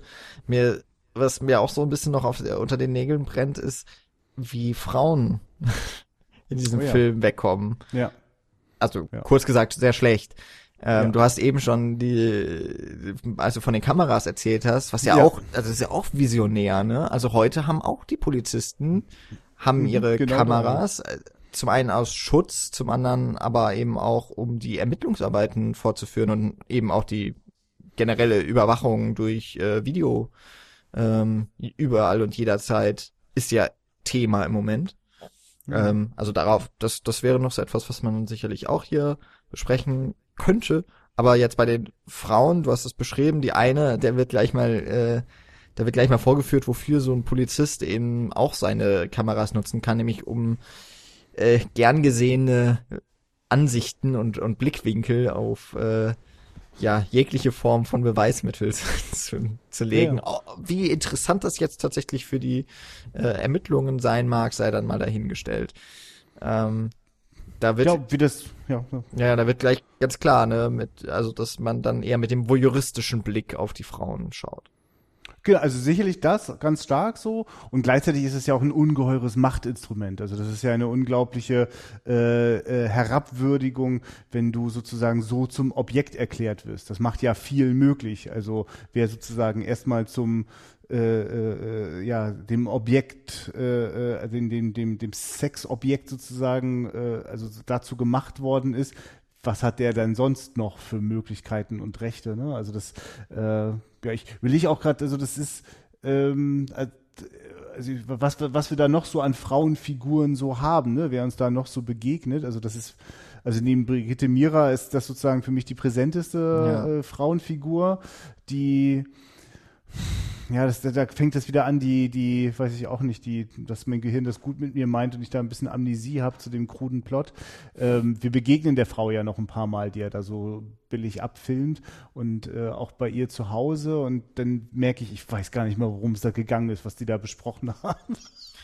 Nee, könnte ich auch nicht sagen, aber ich glaube, sie versucht ihn ja so um den Finger zu wickeln. Also sie versucht, ich weiß nicht, ob das eine zaghafte Version von Femme Fatale sein soll oder eine krude Fantasie davon. Auf jeden Fall versucht sie mit ihren weiblichen Reizen. Ist das nicht sogar die Nicole Hesters? War das die? Also die Barbara, oder ich weiß ja, bin mir gerade nicht sicher. In den Credits hier sind nämlich einmal Barbara und Elena Fahr aufgeführt als noch Frauen in den wichtigeren Rollen, sag ich mal. Zumindest haben sie einen Namen. Bei Barbara bin ich mir nämlich gerade auch nicht ganz sicher, wer es war. Achso, das ist die Fernsehmoderatorin. Okay, sehe ich hier gerade. Dann ist wohl die Elena Fahr diejenige, die so abgefilmt wird. Naja, auf jeden Fall, wenn sie auftauchen, dann irgendwie doch eher sexualisiert. Mhm. Und vor allem sind die in einer Machtposition. Also bei der Polizei arbeiten nur Männer, zumindest in den Ausführenden, also in der Exekutive. Ja. Die gesamte Führungsriege des Konzerns ist männlich. Ist sicherlich eine, wenn man sich jetzt auch AGs anschaut heute und die Führungsetagen, ist das sicherlich sehr repräsentativ für das reale Bild. Und ich nehme mal an, für die 80er auch. Wir sehen, ich glaube, eine von den von diesen Prokos heißen sie, glaube ich, die sich gegen das System stellen, ist, glaube ich, auf jeden Fall weiblich. Also da haben wir eine, aber jetzt auch nicht so, dass es eine große Rolle wäre. Und ja, die anderen, das sind alles, also auch die Brigitte Mira, auch wenn die sicherlich noch so mit am meisten macht, die hat auf jeden Fall auch als Darstellerin, die hat am meisten Charisma, deswegen glaube ich, bleibt die auch am ehesten so im Gedächtnis, und der würde ich auch irgendwie was Toughes irgendwie unterschreiben. Ist das ziemlich mau, und mag auch der damaligen Zeit irgendwie entsprechen. Aber aus heutiger Sicht ist das dann doch auch irgendwie ein bisschen schwach. Könnte man dem Film schon ankreiden, dass da sich irgendwie keine Mühe gemacht wurde. Ja, also, genau, oder hat auf jeden Fall in dieser Dystopie sozusagen auch keinen Platz gefunden. So. Also ich fühlt sich für mich auch an wie die Zeit, in der Männer Drehbücher geschrieben haben, Romane geschrieben haben und Filme gemacht haben und die Hauptrollen gespielt haben. Ist auch wirklich eine Zeit, die das auch, also die da was weglässt, so.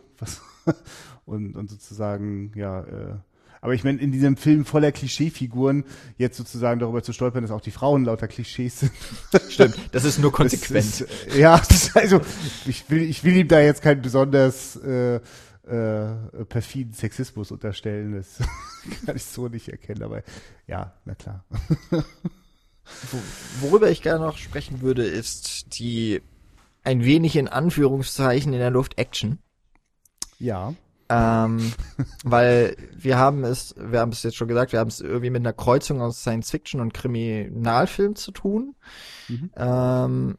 Es gibt aber auch so ein paar Szenen, die mal aus den Dialogen rauskommen und auch ein bisschen das Tempo anziehen. Na, zum Krimi gehört halt auch mal eine Verfolgungsjagd. Genau. Ja, die typische Verfolgungsjagd gehört in jeden Film irgendwie, ne?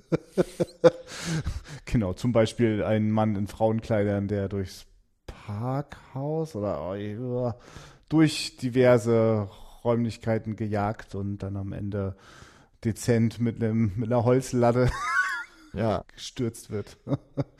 Aber wird ganz gut so pragmatisch. Also ich finde, über diese Szenen, auch wenn sie, ich weiß nicht, also der Kameramann, also der Xaver Schwarzenberger ist ja auf jeden Fall ein sehr, sehr kompetenter Mann. Ich finde es aber die Inszenierung dann auch, also auch die Kameraarbeit, da ist nicht so richtig bei mir hängen geblieben, dass das jetzt wahnsinnig schön gemacht war. Ich glaube, es gibt ein paar gute Totalen, so, die das gerne mit Weitwinkeln oder Schrägen, also wenn auch sozusagen die Welt sozusagen aus dem Lot gerät, sozusagen so mit schiefem Blick auf vielleicht etwas, was 82 auch noch völlig normal war, wird durch eine Kameraperspektive, durch einen Weitwinkel auf eine Art und Weise verzerrt, so, das ist ganz stimmig, ja. Genau, das ist ja, glaube ich, diese Verfolgungsjagd so zu Fuß, ne? Ist das noch? Die immerhin, das muss man einfach sagen, die ist jetzt aus heutiger Sicht halt nicht mehr so spannend, das schon. Aber sie hat auch einen Zweck, nämlich unseren Protagonisten halt einzuführen und zu zeigen, was das für ein Typ ist.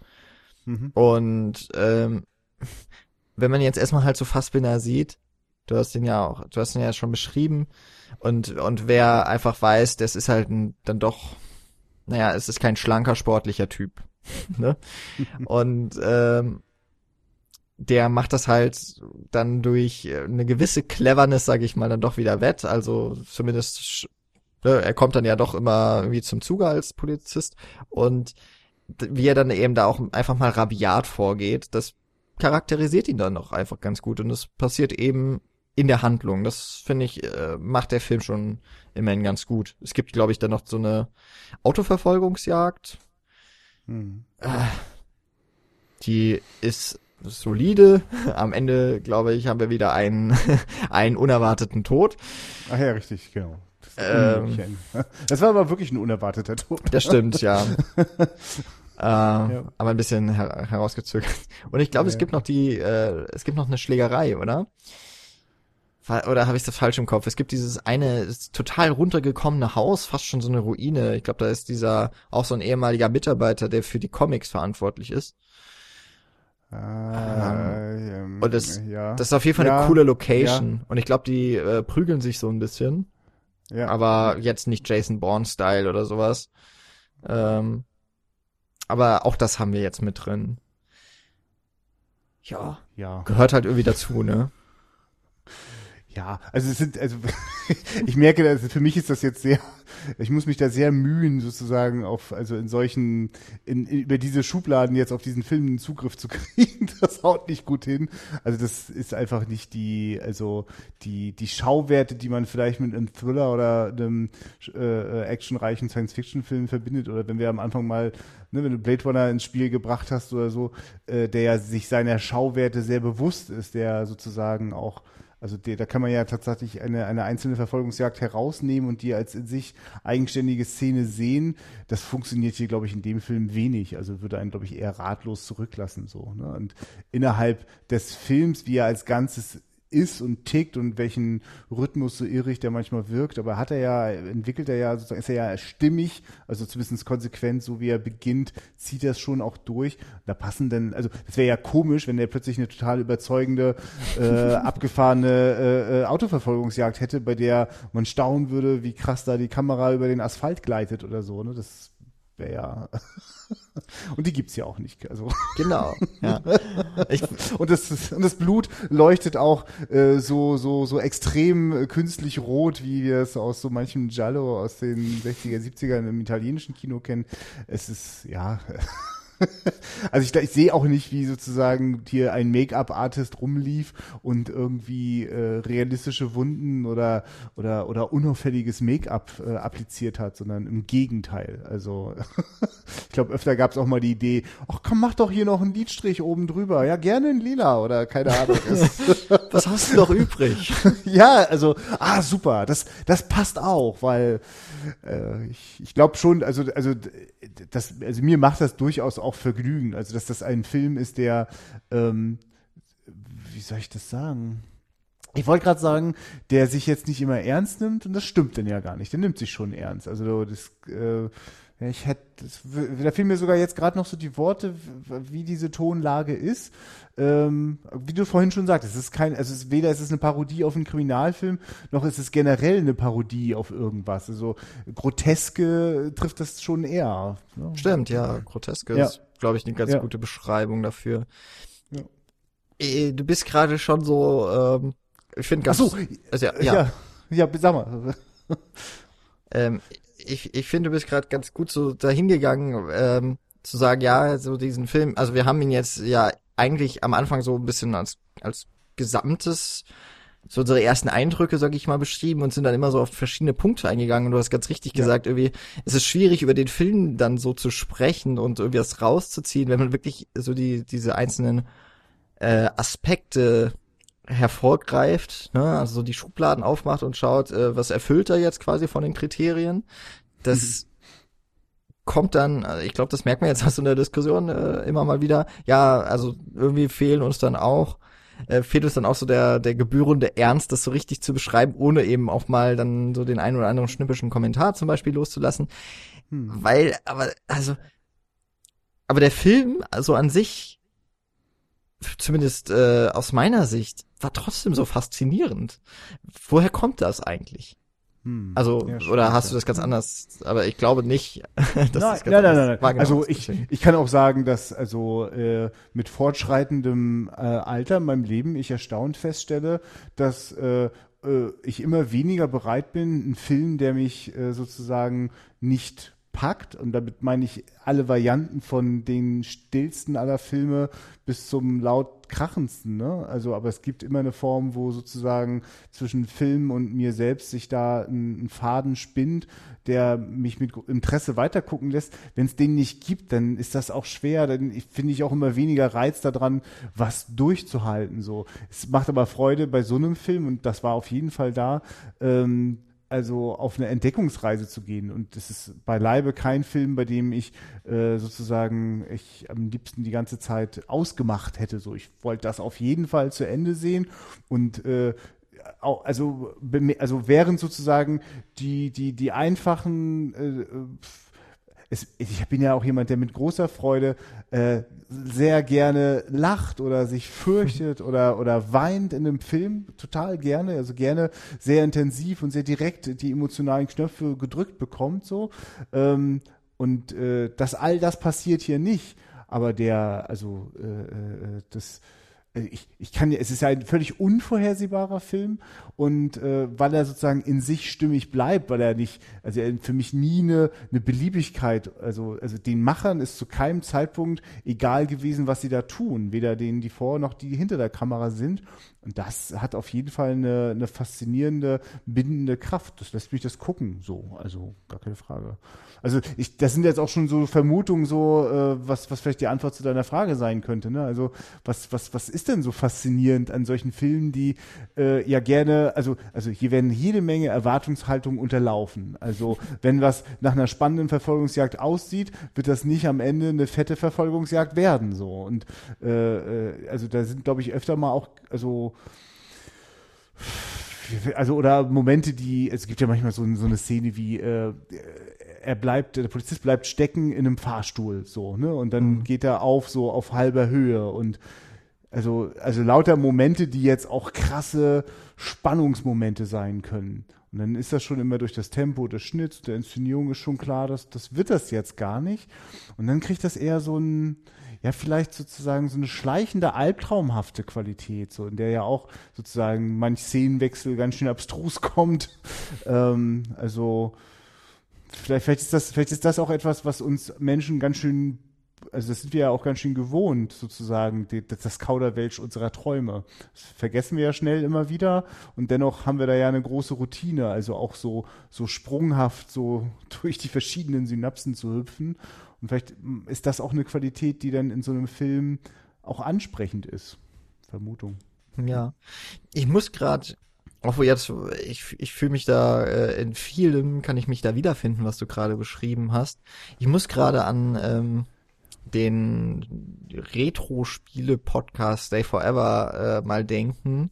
Da gab es vor langer Zeit mal sowas wie, das hieß, glaube ich, zweite Reihe, und er hat das ist ja der Podcast von Gunnar Lott und Christian Schmidt, und letzterer hat 2 Folgen mal alleine aufgenommen und hat da in einer über die Sherlock Holmes Adventure-Spiele von EA gesprochen, und der hat dann auch so die Frage gestellt, nachdem er, glaube ich, über 1 oder 1,5 Stunden die sehr gut analysiert hat und dann auch zum Schluss gekommen ist, das sind halt gar keine so tollen Spiele, und dann stellt er so die rhetorische Frage, ja, aber warum rede ich dann eigentlich darüber? Und ich würde auch sagen, Kamikaze 1989 ist in allen Belangen, wenn man sich den Film einfach anschaut, ist es was ziemlich Mittelmäßiges. Das wäre jetzt kein Film, der irgendwann mal in einem Kanon irgendwie an oberer Stelle genannt werden würde, wenn man sagt, ja, okay, deutsche Filme, den und den und den müssen sie gucken, und da sehe ich Kamikaze 1989 in den Top 50 oder sowas. Also da würde ich den Film niemals erwarten und wahrscheinlich nicht mal in den 100 wichtigsten Filmen. Also aus diesem Punkt glaube ich auch, weil ich nicht sagen könnte, vielleicht kenne ich aber auch noch zu wenig Filme, auch vor allem deutsche Filme aus den 80er Jahren, aber ich habe nicht das Gefühl, dass der jetzt irgendwie einen großen Einfluss gehabt hat auf das Film schaffen oder auf die auf Erzählungen, die es im deutschen Kino gab. Das fängt schon damit an, Wie viele Science-Fiction-Filme aus den letzten 30, 40 Jahren aus Deutschland gab es schon? Hm. Also, an die man sich zumindest dann erinnert. Ja. Ne? Also, Und dann wird das wahrscheinlich dann doch wieder ganz schön wichtig und vielleicht fängst du gerade an, während du gerade beschrieben hast, warum der auf keinen Fall in so einem Kanon auftauchen würde, hat das bei mir so begonnen zu rattern und plötzlich qualifiziert er sich gerade deswegen, weil wenn denn der Kanon mal sozusagen nicht nur gefällig sein darf und überraschungsfrei, sondern sozusagen an den Rändern auch mal Ausschau hält und wie sehen denn eigentlich Spitzen und Ausschläge an den Rändern aus. Und da ist Kamikaze 89 wahrscheinlich ein ganz schöner Kandidat, weil keine Ahnung, was im Jahr 82 noch so alles im deutschen Kino damals lief. Das werden auch damals schon eine ungeheure Zahl von Filmen sein, von denen die meisten sang- und klanglos vergessen sind. Und das sozusagen mit so einem, also wenn Kanon auch heißen darf, und das ist ja jetzt auch nur also ein Gedankenbeispiel, also mir ist das gar nicht wichtig, sozusagen, ich will jetzt gar nicht die Idee eines Kanons kritisieren oder so, ne, sondern einfach nur, wie wichtig ist zum Beispiel auch für die Macher und Beteiligten, so einen Film zu machen, um dann die 10 anderen Filme zu machen, die natürlich in jedem Kanon drin sind. Ne? Also sozusagen, wie wichtig ist so ein, also neben all den Fassbinder-Filmen, in denen er Regie geführt hat und ja manchmal auch mitspielt, wie wichtig sind denn eigentlich da auch so solche Rollen? Also welche Teile, also wenn du sagst, so vielleicht auch gar nicht so eine Bedeutung, gar nicht so prägend. Das Schöne ist, das kann man gar nicht so sagen, weil wir das gar nicht wissen, auf welchen Ebenen das alles sehr wohl wirkt und prägt. So, ne? Gerade weil vielleicht jetzt jemand, weil ein Roland Emmerich diesen Film gesehen hat und dann erst wusste, was er für Science Fiction machen will. Keine Ahnung, ich bin rum. Ne? Ja, aber also, genau, das ist eigentlich so genau der Punkt, was ich direkt nach dem Film... Oder das ist ja etwas, was ich, so ein Keim, der sich direkt nach der Filmsichtung irgendwie bei mir immer weiter, der immer weiter gewachsen ist. Dieser Film ist halt so anders als alles das, was ich mit, ich bleibe jetzt mal im deutschen Raum, ja, weil ich mit dem deutschen Kino verbinde. Ja. Dass er deswegen einfach schon so, also weil er so herausstechend ist und so anders, das ist ein Film, der wurde so davor, glaube ich, niemals gemacht und der wird in Deutschland nie wieder so gemacht werden. Das würde sich keiner trauen und ich glaube, der war schon groß angelegt damals. Und man muss sich das vielleicht wirklich nochmal so vergewärtigen. Also der Film kam in Deutschland am 16. Juli 1982 im Kino. Zum ersten Mal. Hm. Ein Monat vorher ist in Amerika der Blade Runner erschienen, ne? Also das ist schon ganz, ich finde das schon krass, wie die so zusammenhängen, weil viele Ideen, glaube ich, in beiden Filmen durchaus angesprochen werden. Also beides sind Dystopien, in nicht einer allzu fernen Zukunft, Blade Runner schon ein bisschen weiter. Das mit den Kameras, also beides sind Krimi-Handlungen im Grunde, die sich durch ihr Setting vor allem aber ja auch auszeichnen.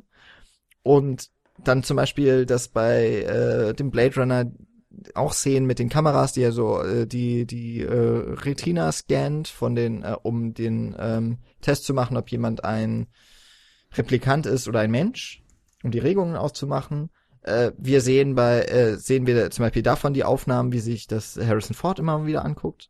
Und wir sehen hier, wie Rainer Werner Fassbinder als Jansen seine eben was filmt und sich das auch am Ende anguckt und das auswertet. Also auch so in den Ermittlungsmethoden hat man irgendwie was recht Ähnliches. Also die sind ganz sicher unabhängig voneinander entstanden und sie sind auch ganz anders aus heutiger Sicht wahrzunehmen.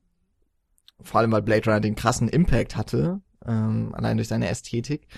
Natürlich auch deutlich bombastischer und so inszeniert, aber ich finde es irgendwie interessant, wie zu der gleichen Zeit Filme in der Science-Fiction Dystopien entwickeln und aber ja aus einer relativ ähnlichen Realität heraus. Weil also Kamikaze 1989 war ja auch eine westdeutsche Produktion. Sicherlich sind da auch andere Themen jetzt mit drin, als die in Blade Runner sind, aber es sind ja doch eher beides kapitalistische beispielsweise, was ja auch in beiden Filmen wieder sich widerspiegelt. Ne? In Blade Runner sind es die krassen großen Werbeplanen, die Stadt so charakterisieren. Und hier, ja, es ist auch Big Business mit den Androiden. Also genau. Alles, ja. Große und Firmen, ne, ja. Hier haben wir dieses riesige Bürogebäude, das auch wie so ein Monolith irgendwie in der Landschaft oder in dieser Stadt steht. Bei Blade Runner sind das ja diese Pyramiden, ne, wo der, ich weiß jetzt gerade nicht, wie die Firma heißt, aber die Leute werden es wissen, was ich meine. Also das finde ich ist vielleicht deswegen wäre es mal interessant, diese beiden Filme in einen Double-Feature zu packen. Ja, unbedingt. Ne? Ja. Und sich einfach mal anzuschauen, was so imaginiert wird. Und ja, also ich muss ja auch sagen, ich habe den Film ja vorgeschlagen, bevor ich ihn gesehen habe. Ich habe nur gesehen, ne? Ach, den kann man sich gerade anschauen, ganz gut. Und wäre mal so eine Lücke, die man einfach schließen kann. Eine Lücke, von der man nie erwartet hätte, dass es sie gibt. Mhm, ja. Und es ist dann tatsächlich das, dieses so Einzigartige von diesem Film macht ihn so sehenswert. Und auch, ich fand's vielleicht auch deswegen faszinierend, weil dann bei aller teilweise dilettantischen Form vielleicht auch, dass da doch was dahinter steckt. Also ich war wirklich am Ende so, wo das dann mit dem 31. Stock so geklärt wird und wie es ausgeht, habe ich einfach gedacht, krass, also der hat ja doch eine richtige Message, auch dieser Film. Und die wird aber keinesfalls untergraben jetzt dadurch, dass man vielleicht nicht alles so ernst nehmen möchte, obwohl du es auch, glaube ich, richtig schon gesagt hast, das ist hier nicht darauf angelehnt, dass man sich darüber lustig macht. Also der, auch so wie der Fassbinder hier eingekleidet ist, das ist nicht, um den irgendwie als Witzfigur darzustellen, sondern das zeigt ihn halt als Querdenker. Mhm. Obwohl es halt jetzt so auf den ersten Blick wirkt es halt einfach nur trashig. Ja, und es zeigt ja permanent ein Querbild, also weil der sozusagen in gruseligen Betonbauten so rumsteht.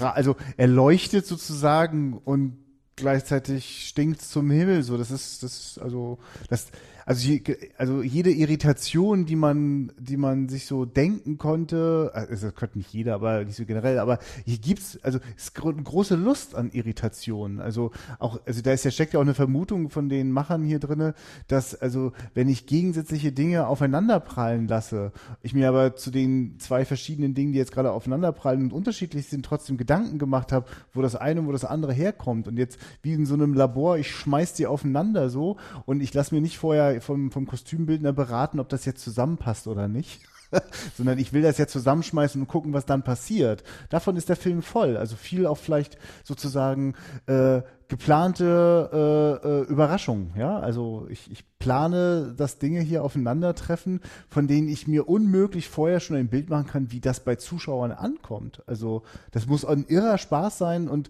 also Spaß auch im Sinne von Entdeckungsfreude, das in einem vollen Kinosaal zu gucken. Also mit all diesen Irritationen, die da sind, die ja sozusagen jeden Zuschauer darauf bringen, also du kriegst ja in dem Saal mit, wie unterschiedlich wir Menschen so sind. Also ab wann beginnt eine Irritation und wie gehe ich mit meiner Irritation um? Verpisse ich mich? Lache ich laut los?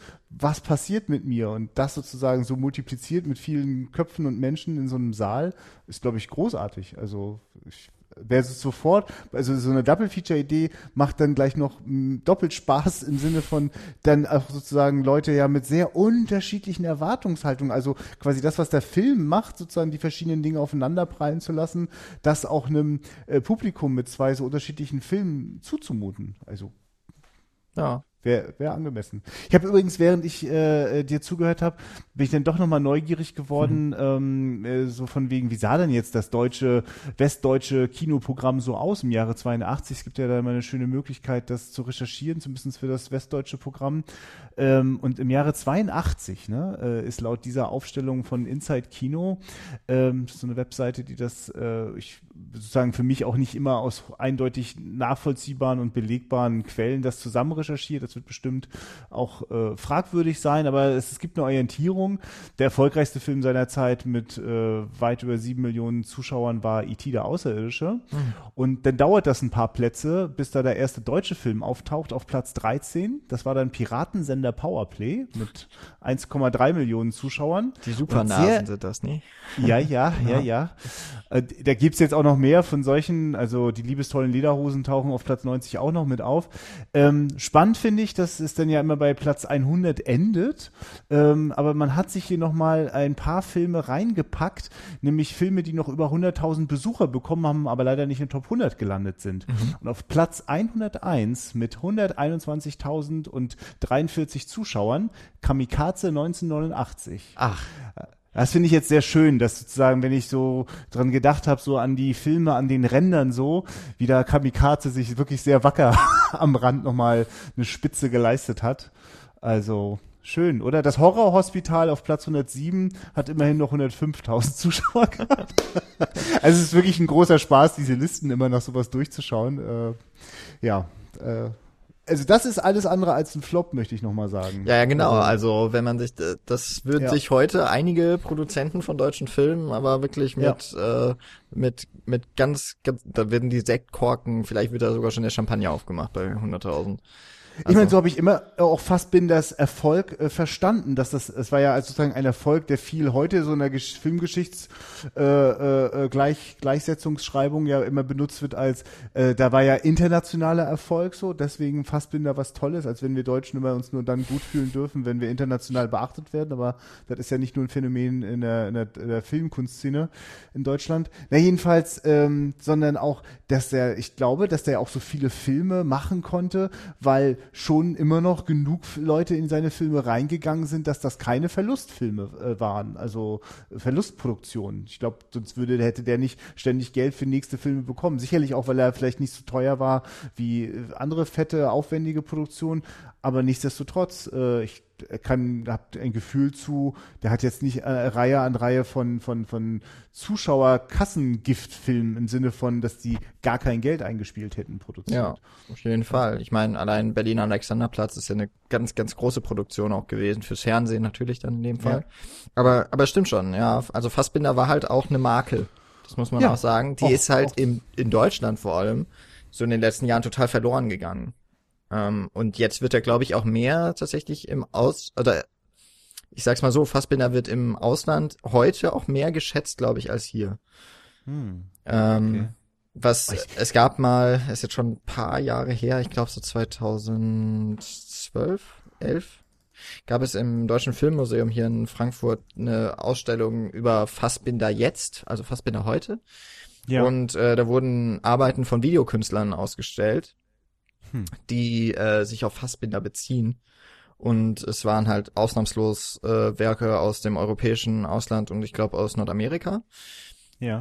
Und halt gar nichts so Deutsches. Und auch da wurde das quasi so kritisch hinterfragt oder es wurde zumindest behandelt, dass das irgendwie verloren gegangen ist bei uns. Obwohl, ja, also der ja auch wirklich großartige Filme gemacht hat, das muss man auch sagen. Also es ist ja jetzt nicht so...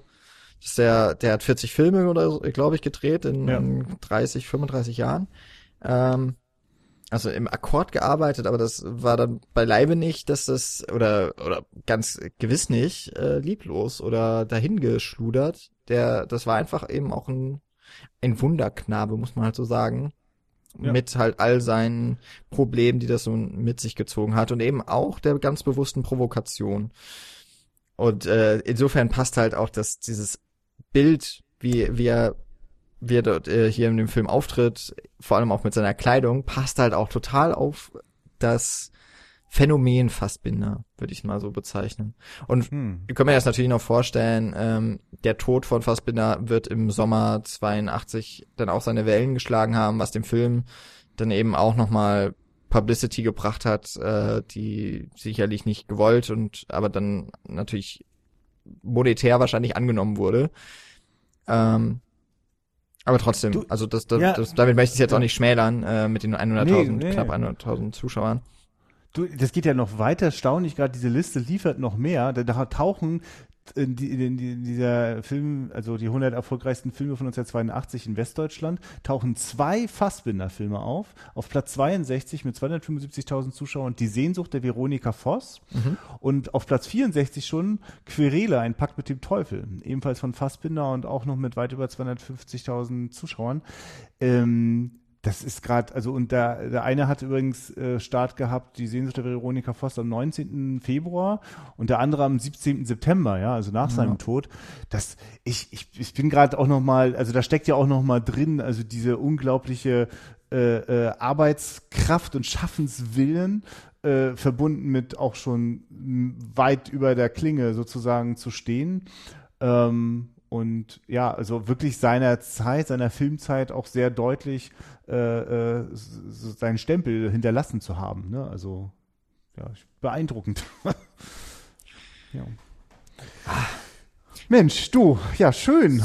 So, so durch, ne? Ja, ja, und ich glaube auch angemessen sozusagen am Ende mit sozusagen immer breiter werdendem Fokus so, ne, dass man nicht so klemmen bleibt auf abgedrehten Plot-Elementen oder unbefriedigenden Autoverfolgungsjagden, sondern wer schon mal auf die Idee gekommen ist, dass in so einem Film auch immer ein Stück Zeit und Menschheitsgeschichte eingekapselt ist, also egal durch wie viele Filter geschickt und gespiegelt, da steckt eine Menge drin, also immer wieder lohnenswert, schön.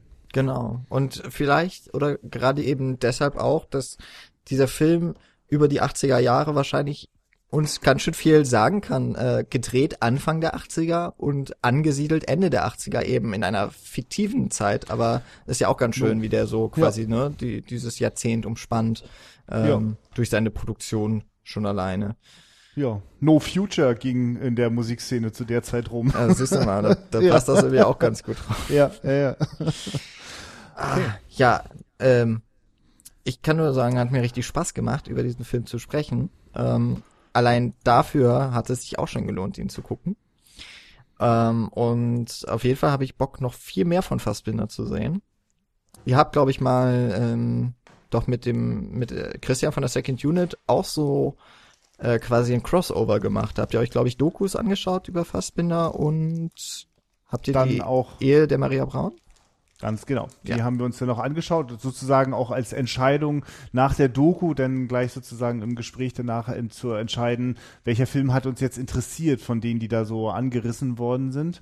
Und wir haben tatsächlich schon recht früh in unserer Laufbahn, ich glaube noch 2014, als wir noch wöchentlich gesendet haben, da ist auch Martha tatsächlich dabei. Das ist ja dieser Fassbinder-Film, der immer herhalten muss in Sachen Zusammenarbeit mit dem danach noch sehr viel berühmter gewordenen Kameramann Michael Ballhaus. Da gibt es dann so eine abgedrehte 360 Grad oder ich glaube noch 2 Runden obendrauf Kamerafahrt, die auch ähnlich absurde Schauspielmomente gleich mit da drin hat, ähnlich dem Film, den wir gerade gesehen haben. Genau, also wir haben das schon mal ein bisschen angerissen, da geht aber auch noch viel mehr, da hätte ich auch noch großes Interesse, also ist noch gar nicht so lange her, dass ich, glaube ich, erst vor 2 Jahren oder so als Arthouse ein paar Filme reingebracht hat, sozusagen wieder nochmal per Wiederaufführung möglich gemacht hat, dass ich zum Beispiel Tränen aufgelöst zum ersten Mal in meinem Leben, ich glaube fast alleine im Kino sitzend, Angst essen Seele aufgesehen habe. Ne? Also das ist ja ein Film, der einen sozusagen die Gegenwart nochmal so komplett, also als Spiegel sofort präsentiert, auch wenn er schon 30, 40 Jahre alt ist. So, ne? Ja, also genau, ich hätte auf jeden Fall Lust, da auch noch weiter zu gucken, wenn dich da was umtreibt, lad uns doch gerne ein. Da sind wir, oder vielleicht kommen wir auf den Gedanken gleichermaßen. Ich wünsche mir ja mal viel, der arme Max, der ja mal aushalten muss, dass ich mir natürlich alles Mögliche immer wünsche, was jetzt bitte unbedingt mal als nächstes im Livo dann wieder aufgeführt werden müsste, während er natürlich auch noch ganz eigene Interessen und manchmal ja auch ganz eigene Begrenzungen hat, was überhaupt möglich ist, so aus seiner Perspektive. Ne? Aber, genau. Ja. Ich mache jetzt gerade noch ein paar Ankündigungen. Also es sind gar nicht so wahnsinnig viele, eigentlich ist es vor allem eine. Wenn jetzt diese Folge erscheint und ihr sie jetzt wirklich gerade frisch aus dem Audioschnitt vor euch habt, ja, also was ist denn jetzt zur Drucktinte quasi das bezeichnende Bild für Audioformat, ich weiß gar nicht.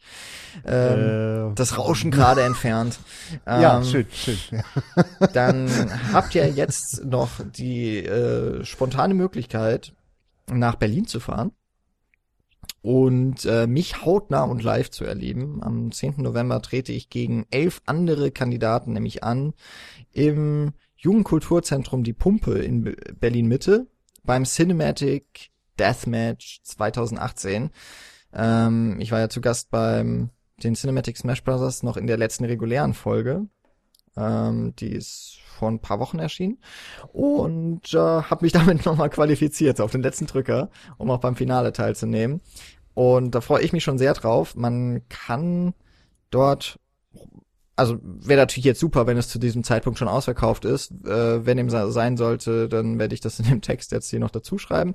Wenn nicht, für 10 Euro bekommt ihr da wirklich ein schönes Abendprogramm geboten mit argumentativen Höhepunkten, bei denen ich mich natürlich auch freue, wenn möglichst viele Leute dabei sind, die mich unterstützen. Das könnt ihr nämlich dann im Publikum tatsächlich damit tun, dass ihr eine Stimme habt. Wenn also die Runde abgelaufen und ausgeklingelt ist, entscheidend nicht nur Henning, der Master of Ceremony, sondern noch eine Jury aus den anderen Kandidaten, die nicht teilnehmen in der Runde, und das Publikum über das Weiterkommen. Also mache ich diese Werbung auch nicht ganz uneigennützig. Ja, ich wünsche mir als Medienmensch übrigens dringend mal Videomaterial von einer dieser öffentlichen Veranstaltungen. Das klingt immer sehr schön, ja. Ja, da weiß ich jetzt nicht. Ich glaube, das ist nicht geplant. Aber ein Livestream könnte gut sein. Ja, das war die Werbung in eigener und in Podcast-Kollegen-Sache. Jetzt biete ich aber dir noch einmal die Möglichkeit, für euch Werbung zu machen, für die Wiederaufführung. Ach ja, hört noch jemand zu? Also wiederaufführung.de, da findet ihr uns. Das könnt ihr mit Ü oder mit UE machen. Ich glaube, da kriegt ihr in beiden Fällen, kommt ihr bei uns ran.